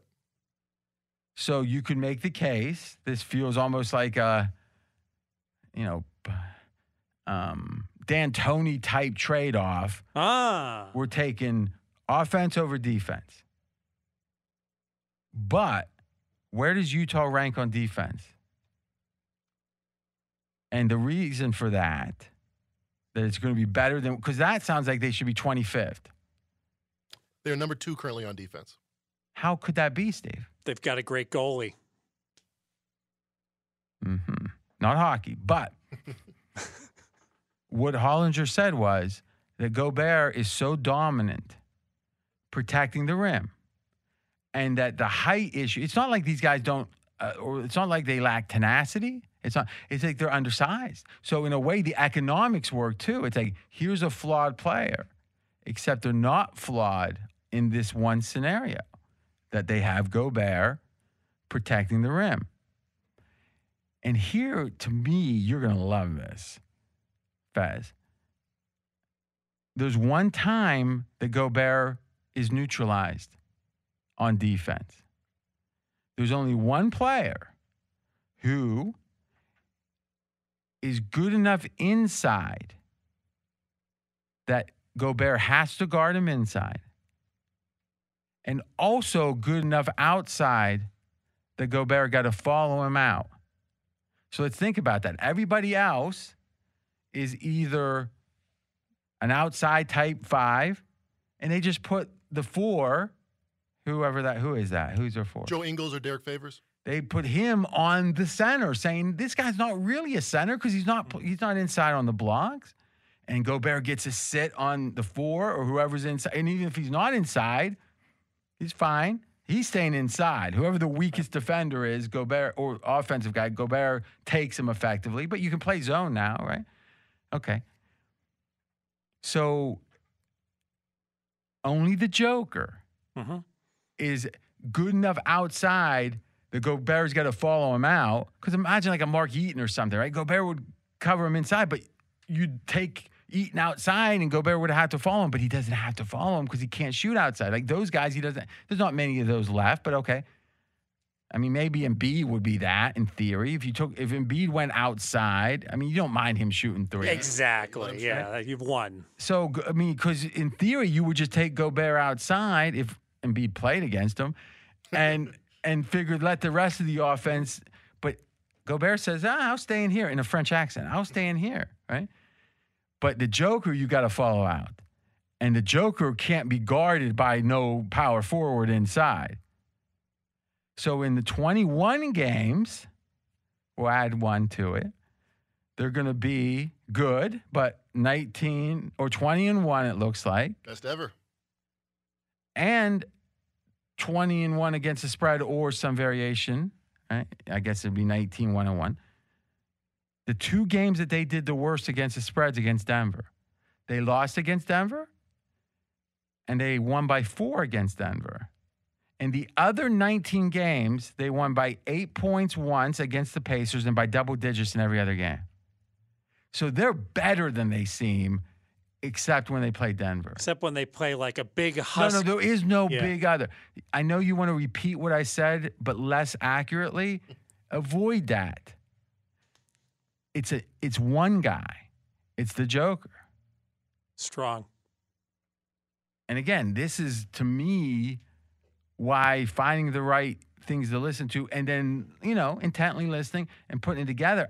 I find that to be, I will be betting. And Mackenzie, as we were riffing on this today, you looked up the ATS of Denver against Utah because in theory, this is applicable last year too. And what we discovered, Last two seasons, nine and three against the spread. The Nuggets against the Jazz. So, I mean, listen, what's the statistical odds that the two? I guess we know the odds. If it was random, Denver would have a 1 in 21 chance of having the best result and a 1 in 20 chance of having the second best result. So it's like 500 to 450 to 1 or you know over 400 to 1 that Denver would be the two worst results for Utah if it was random. Same odds as getting back to back blackjacks. Yes, that really helped us. I don't even. I, to me, I, I I was never a blackjack guy, but I would. I but maybe we shouldn't get off subject. How would you? Could you bet Utah against Denver? Understanding that, No. I don't think so. Especially, remember, Utah lost to Denver 4 3 in the playoffs. So if there's one team this year I'm going to put my most focus in, it's the team that knocked me out last year. And yet we're still screwing it up. You're making a really good point there. That we had, to, though Utah is generally uh, highly motivated for spots maybe they shouldn't, or they typically other teams wouldn't be. They're going to be extra motivated for redemption, for revenge, and they've had their two worst results. Now, that added to the conversation. I think it's a stunningly important thing because the flip side is Utah's. Be- what what NBA team has ever, you know, what's the average margin of victory in those games? Right. So just subtract out the two. Right. So take out, you know, make the denominator nineteen, and make the net margin. Uh, I guess what it's going to be four. How much do they lose by? I'm not even sure, but you know, give me the actual. Uh, give me the margin, even keeping the Denver games in. Plus 14 before this game against the Clippers. and they're about up. I mean, what NBA team has ever won by 14 points? And I know we're backfitting one thing here, but over a 20 game period. Oh, I think that does happen. Because Milwaukee had like a plus 11 and a half for like almost the entire season one year. Okay, and and and that was like the fifth best uh, net margin of any team in NBA history, right? Yeah. So what we're saying is over, you know, a quarter of even a full season. I mean, what I'm saying is, I think the Jazz are potentially, and again, if we believe the Denver caveat against anyone else, they're as good as any team's been in the last since at least the Heat, like the Heat with Lebr- LeBron and the Big Three. They were, you know, they won what was it, 29 straight games or whatever. 27, yeah. Yeah. Hmm. I- uh, I guess Fez, as a professional bettor, how conve- like how quantify what what you think we've discovered here? like how important it is, how substantial it is. I don't think it's that important. It's not important. It's not. What's important is the Denver classification. That is like enormous. That Denver has this mismatch edge against Utah. But I'm. Con- I think we've identified how good Utah is. But I think that it's too late. You. Everyone knows Utah's really good because of this streak, right? But what I'm saying is they just covered another game. Yeah, but it, if you had to ask me the rest of the year, will Utah cover over I'm under fifty percent? that- I'd, I'd say under. You would only say under if you believe they're probably valued right now. Hmm. And what I'm saying is, I'm saying just the very fact that that that 20 and one with one close game becomes 19 and 0. If Utah were 19 and 0, how much more highly valued would they be? Yeah. And you know, you're, sell, you're selling me now because my knee jerk is to so go against a streak like that because it becomes um, overpriced. But clearly, it's not overpriced. These spreads keep, you know, massively underrating Utah non-Denver games. So And you know what? They they are stomping them right now. Like on, per- they're up twenty, and it it's like all on pregame.com. It's just blinking red. The the Jazz are just You know, I'm going to recant. I think I, I think I screwed that up. I just, I, I think I'm so contrarian that it's, it's hard for me to believe like a team could go on a streak like this. But they do. Like I think back to college basketball. Remember when Loyola? They covered every game, and the betters in the tournament. No, before the tournament. Oh, They- That was a team that was like 26 and five. They only got an 11 seed, but they. Yeah, and the public's not really involved in these Yeah, kind of teams either. But the public wasn't involved with Utah until like three games ago. and I would make the following case, especially if they beat uh, the Clippers again. I think the game. Who do they play after that? I think the game after that. I don't look to fade them, but I don't look to bet them because they're going to be tired. Hmm. There's going to be a big collective breath. They'll be hosting the Hornets next Monday. Yeah. So I'm not saying bet them every game. I'm just saying I got no interest to bet against this team. It's interesting. By the way, you asked me earlier in the show about the uh, extra home field, how many wins it's worth. So I came up with 1.6, assuming an extra one point for home field. Home court for the altitude team. Yes. Okay. Over 41 games is about 1.6. So we so we think that additional one and a change wins has them just way overrated. No, no. Then we're recanting that, or not recanting it, but No, I'm we're- just- I'm just- de-escalating it. No, I just you you estimated two wins. So Yeah, but what I'm saying is you, to the point that you have a trademark on that that he you know infringed upon, is it significant? And if so, explain how. well, I think Mackenzie did a nice job on my trademark talking about how when the playoffs roll around, when that they does don't have that advantage. That's right. So what you're effectively saying is there be let's say the team wins 52 games. You're saying they really should have only won 50.8 games. And if the market understood that they're really a 50.8 team, not a 52, they would be priced differently. Slightly, yes. Okay, so my question is is that is that 1.2 wins significant enough to be something we talk about every time? Like to say, well, we couldn't possibly bet Utah in the Mm. playoffs. Probably not. So you can have it then, I guess. Mackenzie. no, I think it's a noteworthy thing. Um, And it might it might be a little bit more, RJ. Oh, more towards two Let me then. ask it. Let me. It might be two and a half. Let me ask you oh, this. oh my gosh, he's more than doubling it well, now. here's here's why. That's just the home court You're advantage. arguing against yourself five minutes later. I, I, I understand, but this is important because Why did you tell a lot of teams make. I, yeah, I, maybe I, you should tell yourself. I think teams make business decisions where they say, look at their schedule and they go, this is like All the right. worst spot of the year at Utah in the back to back. We're going to empty Why the are you bench. screaming?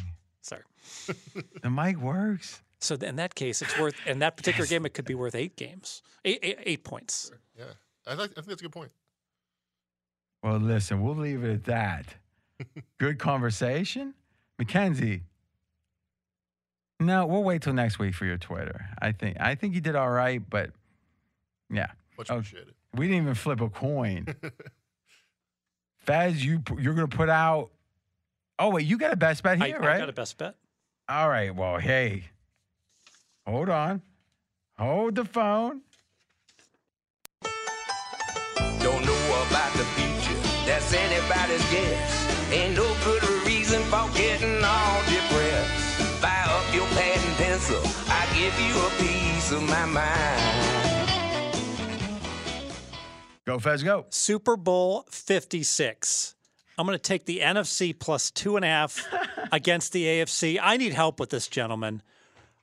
I make this line pick 'em. I don't understand how we can possibly make the NFC, the AFC such a significant favorite. Let's look at this past year. Let me tell you. Ah, Patrick Mahomes. Let's talk about Kansas City and Mahomes. So we got a four. What happened last year? We got a 14 and one essentially Kansas City team against a number five seed in the NFC, and the line was three. And Kansas. Oh, hold on, hold on. Tampa Bay. Let's let's look. Green Bay was the number one seed, and what was the line in the conference finals? Three. And home field was what? One and a half. All right, so they were saying that Tampa was one and a half worse than the number one seed. Is a fair way to say. Yes. Continue. Yes.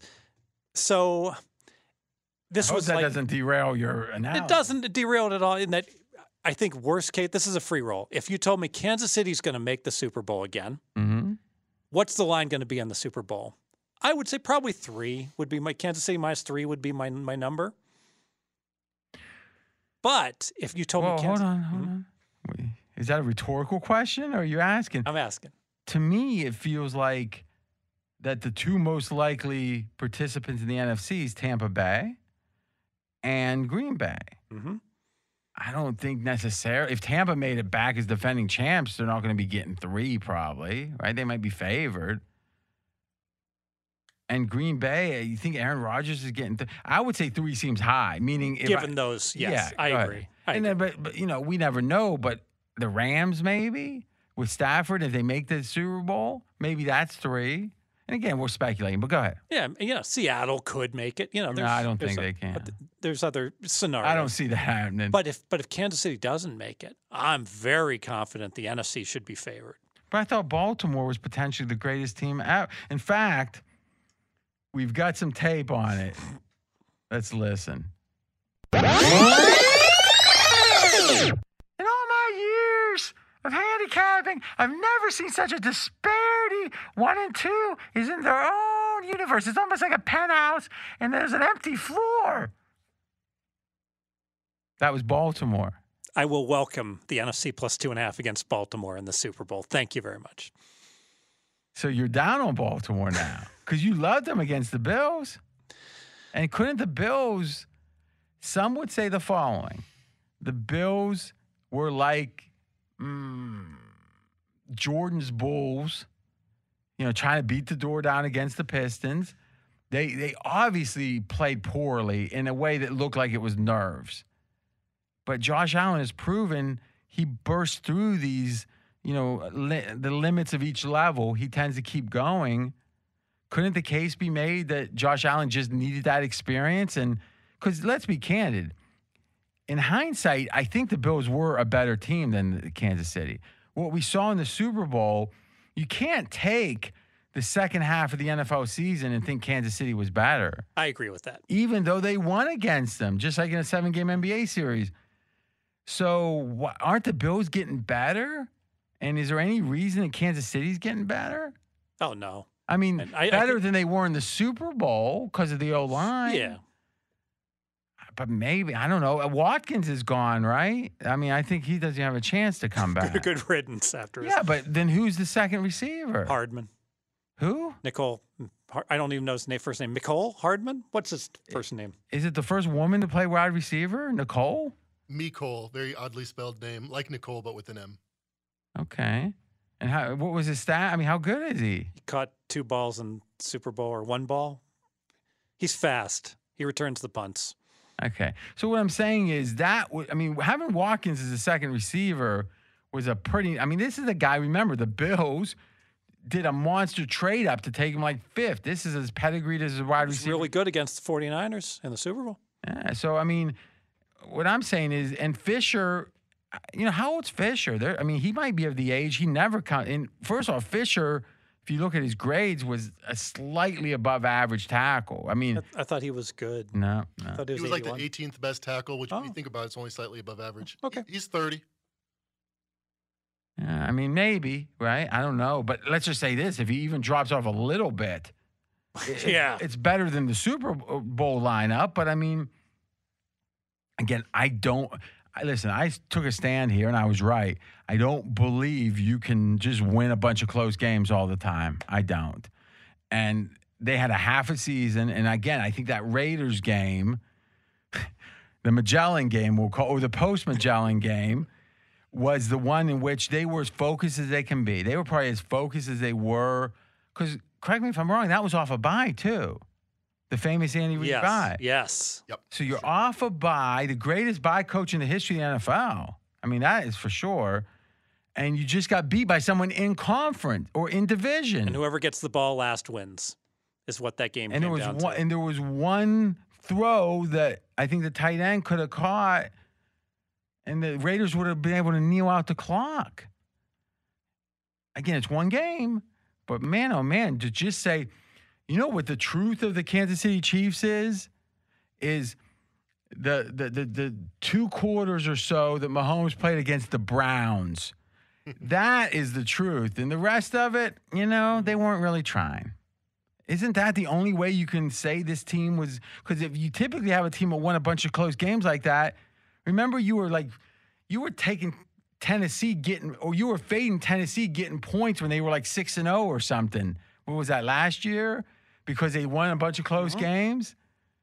Well, what was different? Except what Kansas City had done before, Yes. which matters. But come on, the the Eagles were in the Super Bowl not that long ago. This is all about this Mahomes worship. Hopefully, I'm gonna, as a one man gang, stop that. By the way, they won by 18. The Jazz they let them off a little bit at the end. So I'm agreeing with you. I'm just not agreeing it's so Kansas City driven. Mhm. What was the line, line again? NFC plus two and a half. I'm not even sure who should be favored. I would have made a pick pick 'em. No, I'll bet you, because I don't think I don't want Green Bay.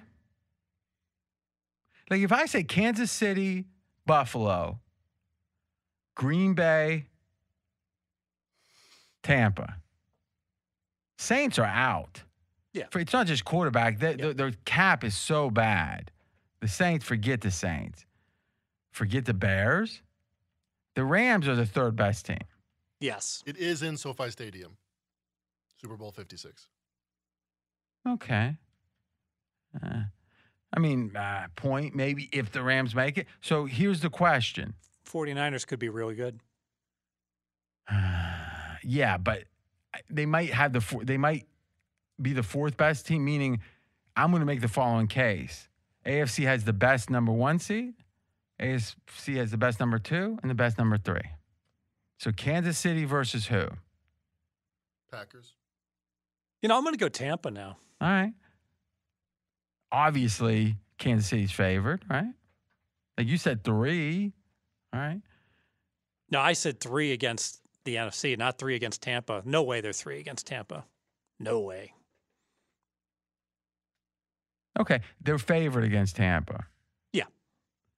I think Buffalo's favored against Green Bay. I don't think so. If they make the Super Bowl, I think they maybe they should be, but they won't be. well, then then if they should be, that's what matters, mm. right? What I don't know do you- about What do you mean? What, what else would matter? It's not going to be that far off that you're going to be able to middle it. I mean, so what would you like? If I got plus two and a half, all I need is like if, if I got the team that's favored and to play back plus 105, be happy. Green Bay's going to be favored against Buffalo.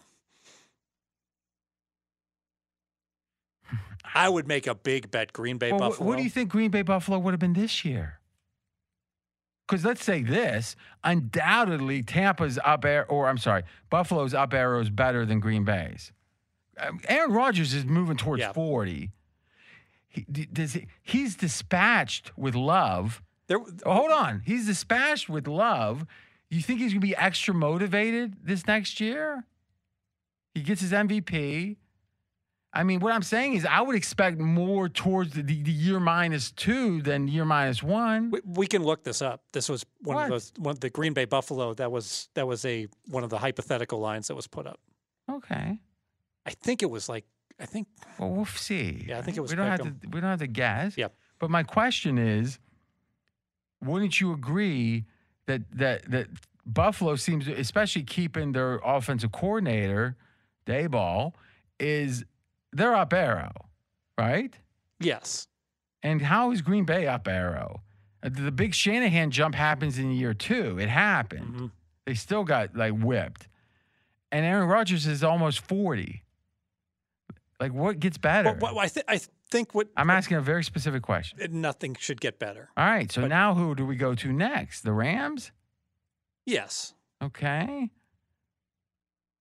In uh-huh. San Francisco and Seattle. Well, listen, if, if we're worried about the chance of the fifth team making the Super Bowl, Oh, I I think you're underestimating the teams. Team the, the eighth best team can suddenly become the best team. That When- can when does certainly that happen.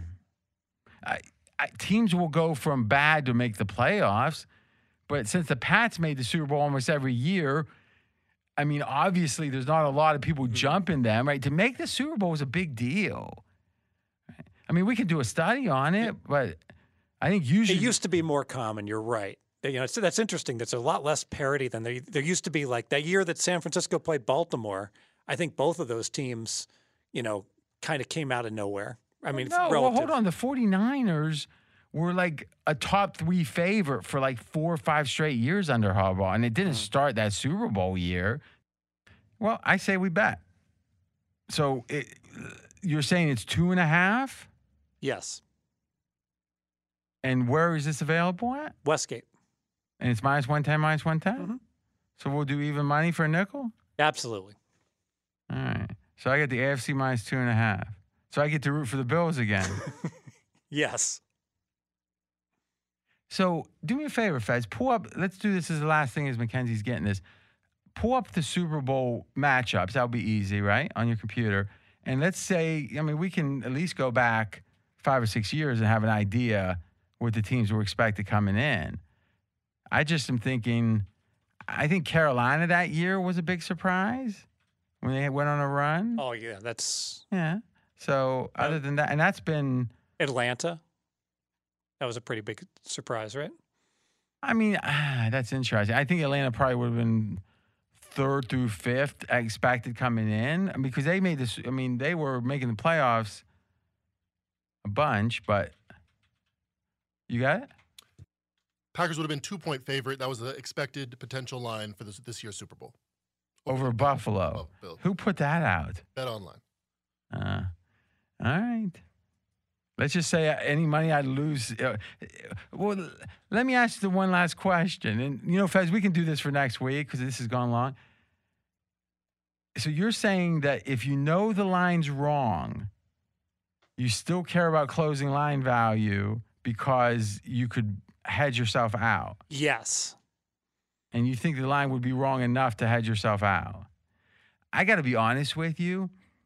You are better at that kind of thing than me by far. I think it's an insidious thing to think about. The minute you start rationalizing that it doesn't matter if the market's right, I care about the market, unless that's the case a lot, meaning then that could be the game itself, is you're trying to beat perception, right? But since that rarely is the case, because if it were, you could just make an easier living betting against that number, right? The wrong number, right? Yes. So I think kind of I don't like to even overthink that, but boy, that's a weird way to go about this bet. Seems like you should care about who is going to win, right? And And as long as I've got solid CLV, then I, I put in my but, back but you pocket. just said it's wrong. Don't so care. What you're saying? If you don't hedge it, it's meaningless. well, I because but I can hedge it. Okay, so it's not just put in your back pocket. It's you're saying that you are betting that the line's going to be wrong and it will allow you to hedge. Yes. I'm saying that's a convolute. I understand you think you're right. Anyone who disagrees, two people, they both think they're right. That's why they disagree. I'm saying stop with the howdy doody face and the smiles and the yes, yes, and listen to me. Do you think knowing, put yourself in the minds in the habits of a typical bettor who's aspiring to be a winner, or he's a winner. He wants to be a, a big winner, or you know whatever. He wants to improve, and he thinks we're offering him value there. It feels like the whole closing line value. I would almost say canard, but I don't think it's a canard most of the time. I think it matters most of the time. But there's times that the, the, the, line's just so wrong in the illiquid markets. Now, the super and the other time I and stop me where you disagree. The other time the line's wrong, I think, is specifically potentially the Super Bowl because it's such a public bet. Do you see it being dangerous for a bettor to say, well, I think the line's going to be this. And the only way you would know, well, I guess you would know when you're thinking that because of misperception, right? Because if you think you have the right side, then you don't think the line's going to be wrong if it's going to back you. Here you're saying, I think I know that the line's going to be wrong because I can read what the public's going to do, or at least what the bookmakers think the public's going to do. And because of that, I have a good bet. I don't know. It feels convoluted to me. And meaning that, that you can navigate that, it just feels dangerous. It is dangerous. How so? Like, because I don't think I'm explaining it very well. Well, my whole thesis, if you will, the whole reason for making man- mantra is that the only way this bet is bad, more than likely, is if Kansas City makes the Super Bowl. All right. If Kansas City doesn't make the Do Super you Bowl, expect, what do you put the Bills' win total to be next year? ten point seven five. So that would be second or third. I mean, normally that would be number one. This year it would have been number. What, what was Kansas City this year? 11 and a half. Okay. And what, what do you think? Eleven next year for Kansas City? No, I think 11 and a half again. They Uh, 14 and 1. Yeah, but they were very, but effective. It, I mean, Green Bay went thirteen and 3 Mhm. last year, or you know, It's a great 19. point. Yeah. And you, if I recall, you were saying you thought it should be eight this year. yeah, I liked un- I bet under 9. Yeah. So how doesn't Kansas City get the same treatment? They had more close wins. Because they won the Super Bowl the year before. Okay, so we're now literally going to be 24 months removed for that before the regular. Yeah, oh, but people are going to look at that three straight. so we're back to I, the idea that we're not actually trying to grade what the line should be. We're trying to guess what the public's going to make it. And the pros. The pros are going to look back at the history. Oh, the dumb pros. It's an organization that- that's it's not the dumb pros. It, it, I don't think this is illogical to say, wait a minute, Kansas City's made three straight you know AFC title games, and they've you know won 12 games each and every year. Well, under that theory, then it wouldn't be illogical to say Baltimore sucks in the playoffs, but you've been fighting against that tooth and nail. that I that I I have not been fighting against. What do you mean? You had you had the Bills. You loved the Ravens against the Bills. I bet the Ravens. I know. Yeah. So what do you mean you haven't been fighting it? The hardest team in the NFL versus the shitty team in the playoffs. Yeah, And Fed says, I was making excuses after I Fed says, lost. let's get the rubber band out, baby. I'm betting. All right. That's the place to leave it. Talk to you next week. But first, Dave Essler. Remember, that's Dave underscore Essler on Twitter, E S S L E R. One of our pregame pros. Dave's going to be out here within within the month to battle. We'll get Matty Holden for that one for sure. I'm betting the 76ers to win the Eastern Conference at plus 550. And to be honest, what put me onto this is the fact that at some shops, both Philadelphia and the Nets are plus 110 just to win the Atlantic. And yet Brooklyn is just plus 160 to win the East. What's wrong here? Embiid's having an MVP season. He's shooting 54%. In his first four years, he was never over 49. If politics are taken out, he's the MVP right now. And it doesn't suck to have Dwight Howard as your backup center. Simmons will do what he does, which this season is shoot 56%. And although he and Embiid get all the attention, Tobias Harris leads the team in minutes. He's averaging 21 points a game. Since when does a top 30 scorer get more overlooked? The knock had always been Philadelphia can't win on the road. And in fact, it was a fact. This season, they're a game under 500 on the road. But only two teams in the East are over 500 on the road. One of them is the Bulls. That doesn't count. And until a three game losing streak out west, they were over 500 on the road. And for my purposes, I don't care what they do out west. I care what they do against the East. And against Eastern Conference teams, right now, they're at least five games better than both the Nets and the Bucks in the East. So I will take the 76ers plus 550 to win the Eastern Conference. I was called Doogie Howser at various points, but it was not a compliment. oh, Doogie. Did you watch that show? I did. You loved it. Of course, it's geeky, young doctor. Of course, I like think? it. Did you think like I wonder if I'm as smart as Doogie?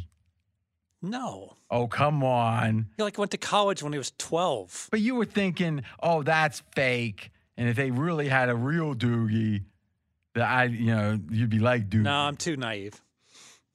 You're too naive. I believed it. I believed it was viable. Well, I think it is. It's just, you know, I, I think it's viable that that a, a prodigy could do the academics. Uh, I don't think it's viable that he'd be able to navigate. You know, I think he had a living girlfriend, Wanda. Now, how do I remember Wanda? My best buddy George l- had a big crush on Wanda. She was, she was, uh, she was vaguely of mysterious lineage. What does that mean? Do you know what mysterious means? Yeah, like Uncertain. Do you know what vaguely means? yeah, un, it's un, uncertain, but it's like almost. Yeah, it's it's something that we don't have full. There's there's there's not there's information that could um offer insight that is being withheld. Hmm. Right? Yes. And vaguely means I'm not quite sure why. If you say vaguely in front of it, you're kind of just mitigating and saying it's not exactly this, but it's a vaguely mysterious. And what's lineage? Just your ancestors. Exactly. You got a picture of Wanda there, Mackenzie? Yeah, I'll throw it up. Maybe we'll make maybe we'll make Fezzik tweet out a picture of Wanda and say, Man, did I have a crush on her? Do you remember Wanda? I don't. Are you sure you're not gay? I remember Cheryl Ladd and Cheryl Tiegs, So you so I'm okay. No, but they were like 40 years old when you were a kid. That's the weird part. Like kids are supposed to be attracted to kids, not like 40 year old women. I mean, yeah, I mean, there's like the MILF thing or whatever, but I don't think little kids should have that, should they? I was all right with it. So you, uh, uh, now that's interesting. We won't get into it, but did you always like older women? No. They weren't like older. They were like in their 20s. How I old mean, were you? I was like 15, I think. When Yeah. Do you understand Yeah. that they, they're like, like they could be, almost be your mother? I mean, like a couple years. And, and what- let, so you were 15 in what year? 1978. How old was Cheryl Ladd in 1978, please? Geez, you're old. Whew. Hey, I saw Cheryl Ladd up in Tahoe like 10 years ago, and she looked great. Yeah. I'm, I'm, I'm sure the modeling gigs, she's just turning them all down. She was 27. Yeah, she was Mm. almost your mom's age. What was wrong with you? Wow. Think about that. I mean, if your mom was 12, what do you think? Would you agree that Wanda, now you got to get one that's contemporaneous to Doogie Howser. So I think that there's a picture with Doogie in the, yeah, that perfect. Yeah, a little uh, racially ambiguous for sure. Yeah. Maybe some Asian in there. Any- Any whatever mix it is, I like it. I'm a fan. Yeah, exactly. exactly. And somehow you remembered Doogie and his scrubs and mm-hmm. whatever. You remembered what was his name's Max because he played on The Sopranos, but what was his name on the show? But I remember Wanda. His buddy, what was his buddy's name? You don't remember I'm that? drawing a complete blank. All I remember was Doogie. Vinny Del Pino, played Oh, by Max Vinny. Casella. Yeah, yeah. Well, Max was big on this. Oh, you know, he was the dude that put Artie Bucco's hand in the hot sauce, and and the episode I remember most about Vinny was when Vinny got a job at a fast food place, right? And Doogie, and he lost the job. Right? He was a typical 15 year old, and Doogie was just dogging him no pun intended. And he's like, How can you know you're so irresponsible? I've got to do rounds and blah blah blah. So then he says, Well, how about this? I'll bet you you couldn't hold a job at, you know, McDonald's, but it wasn't, you know, for two weeks, and I'll bet you your VCR. So Doogie shows up, got the hat on, and the guy's like, You're so stupid, Howser. you know, screaming at him about the French fries, and Doogie's trying to offer advice on how to, you know, be more efficient. Let's just say Vinny had a VCR at the end. Mm. and it taught you that there's different kinds of intelligence. You've heard of like emotional intelligence. I've heard of it. That's pretty funny. I got to be honest with you, Steve. You had a great line about Tom Brady. We'll talk about the line. And then that was pretty funny there. But as we end the show, and next week we'll have thankfully a best bet in the uh, one double A. I don't remember it. FCS? Yeah. Yep. But what is it that uh, but here's what we know. Uh, we can debate Wanda, vague lineage, but this is what we know about you.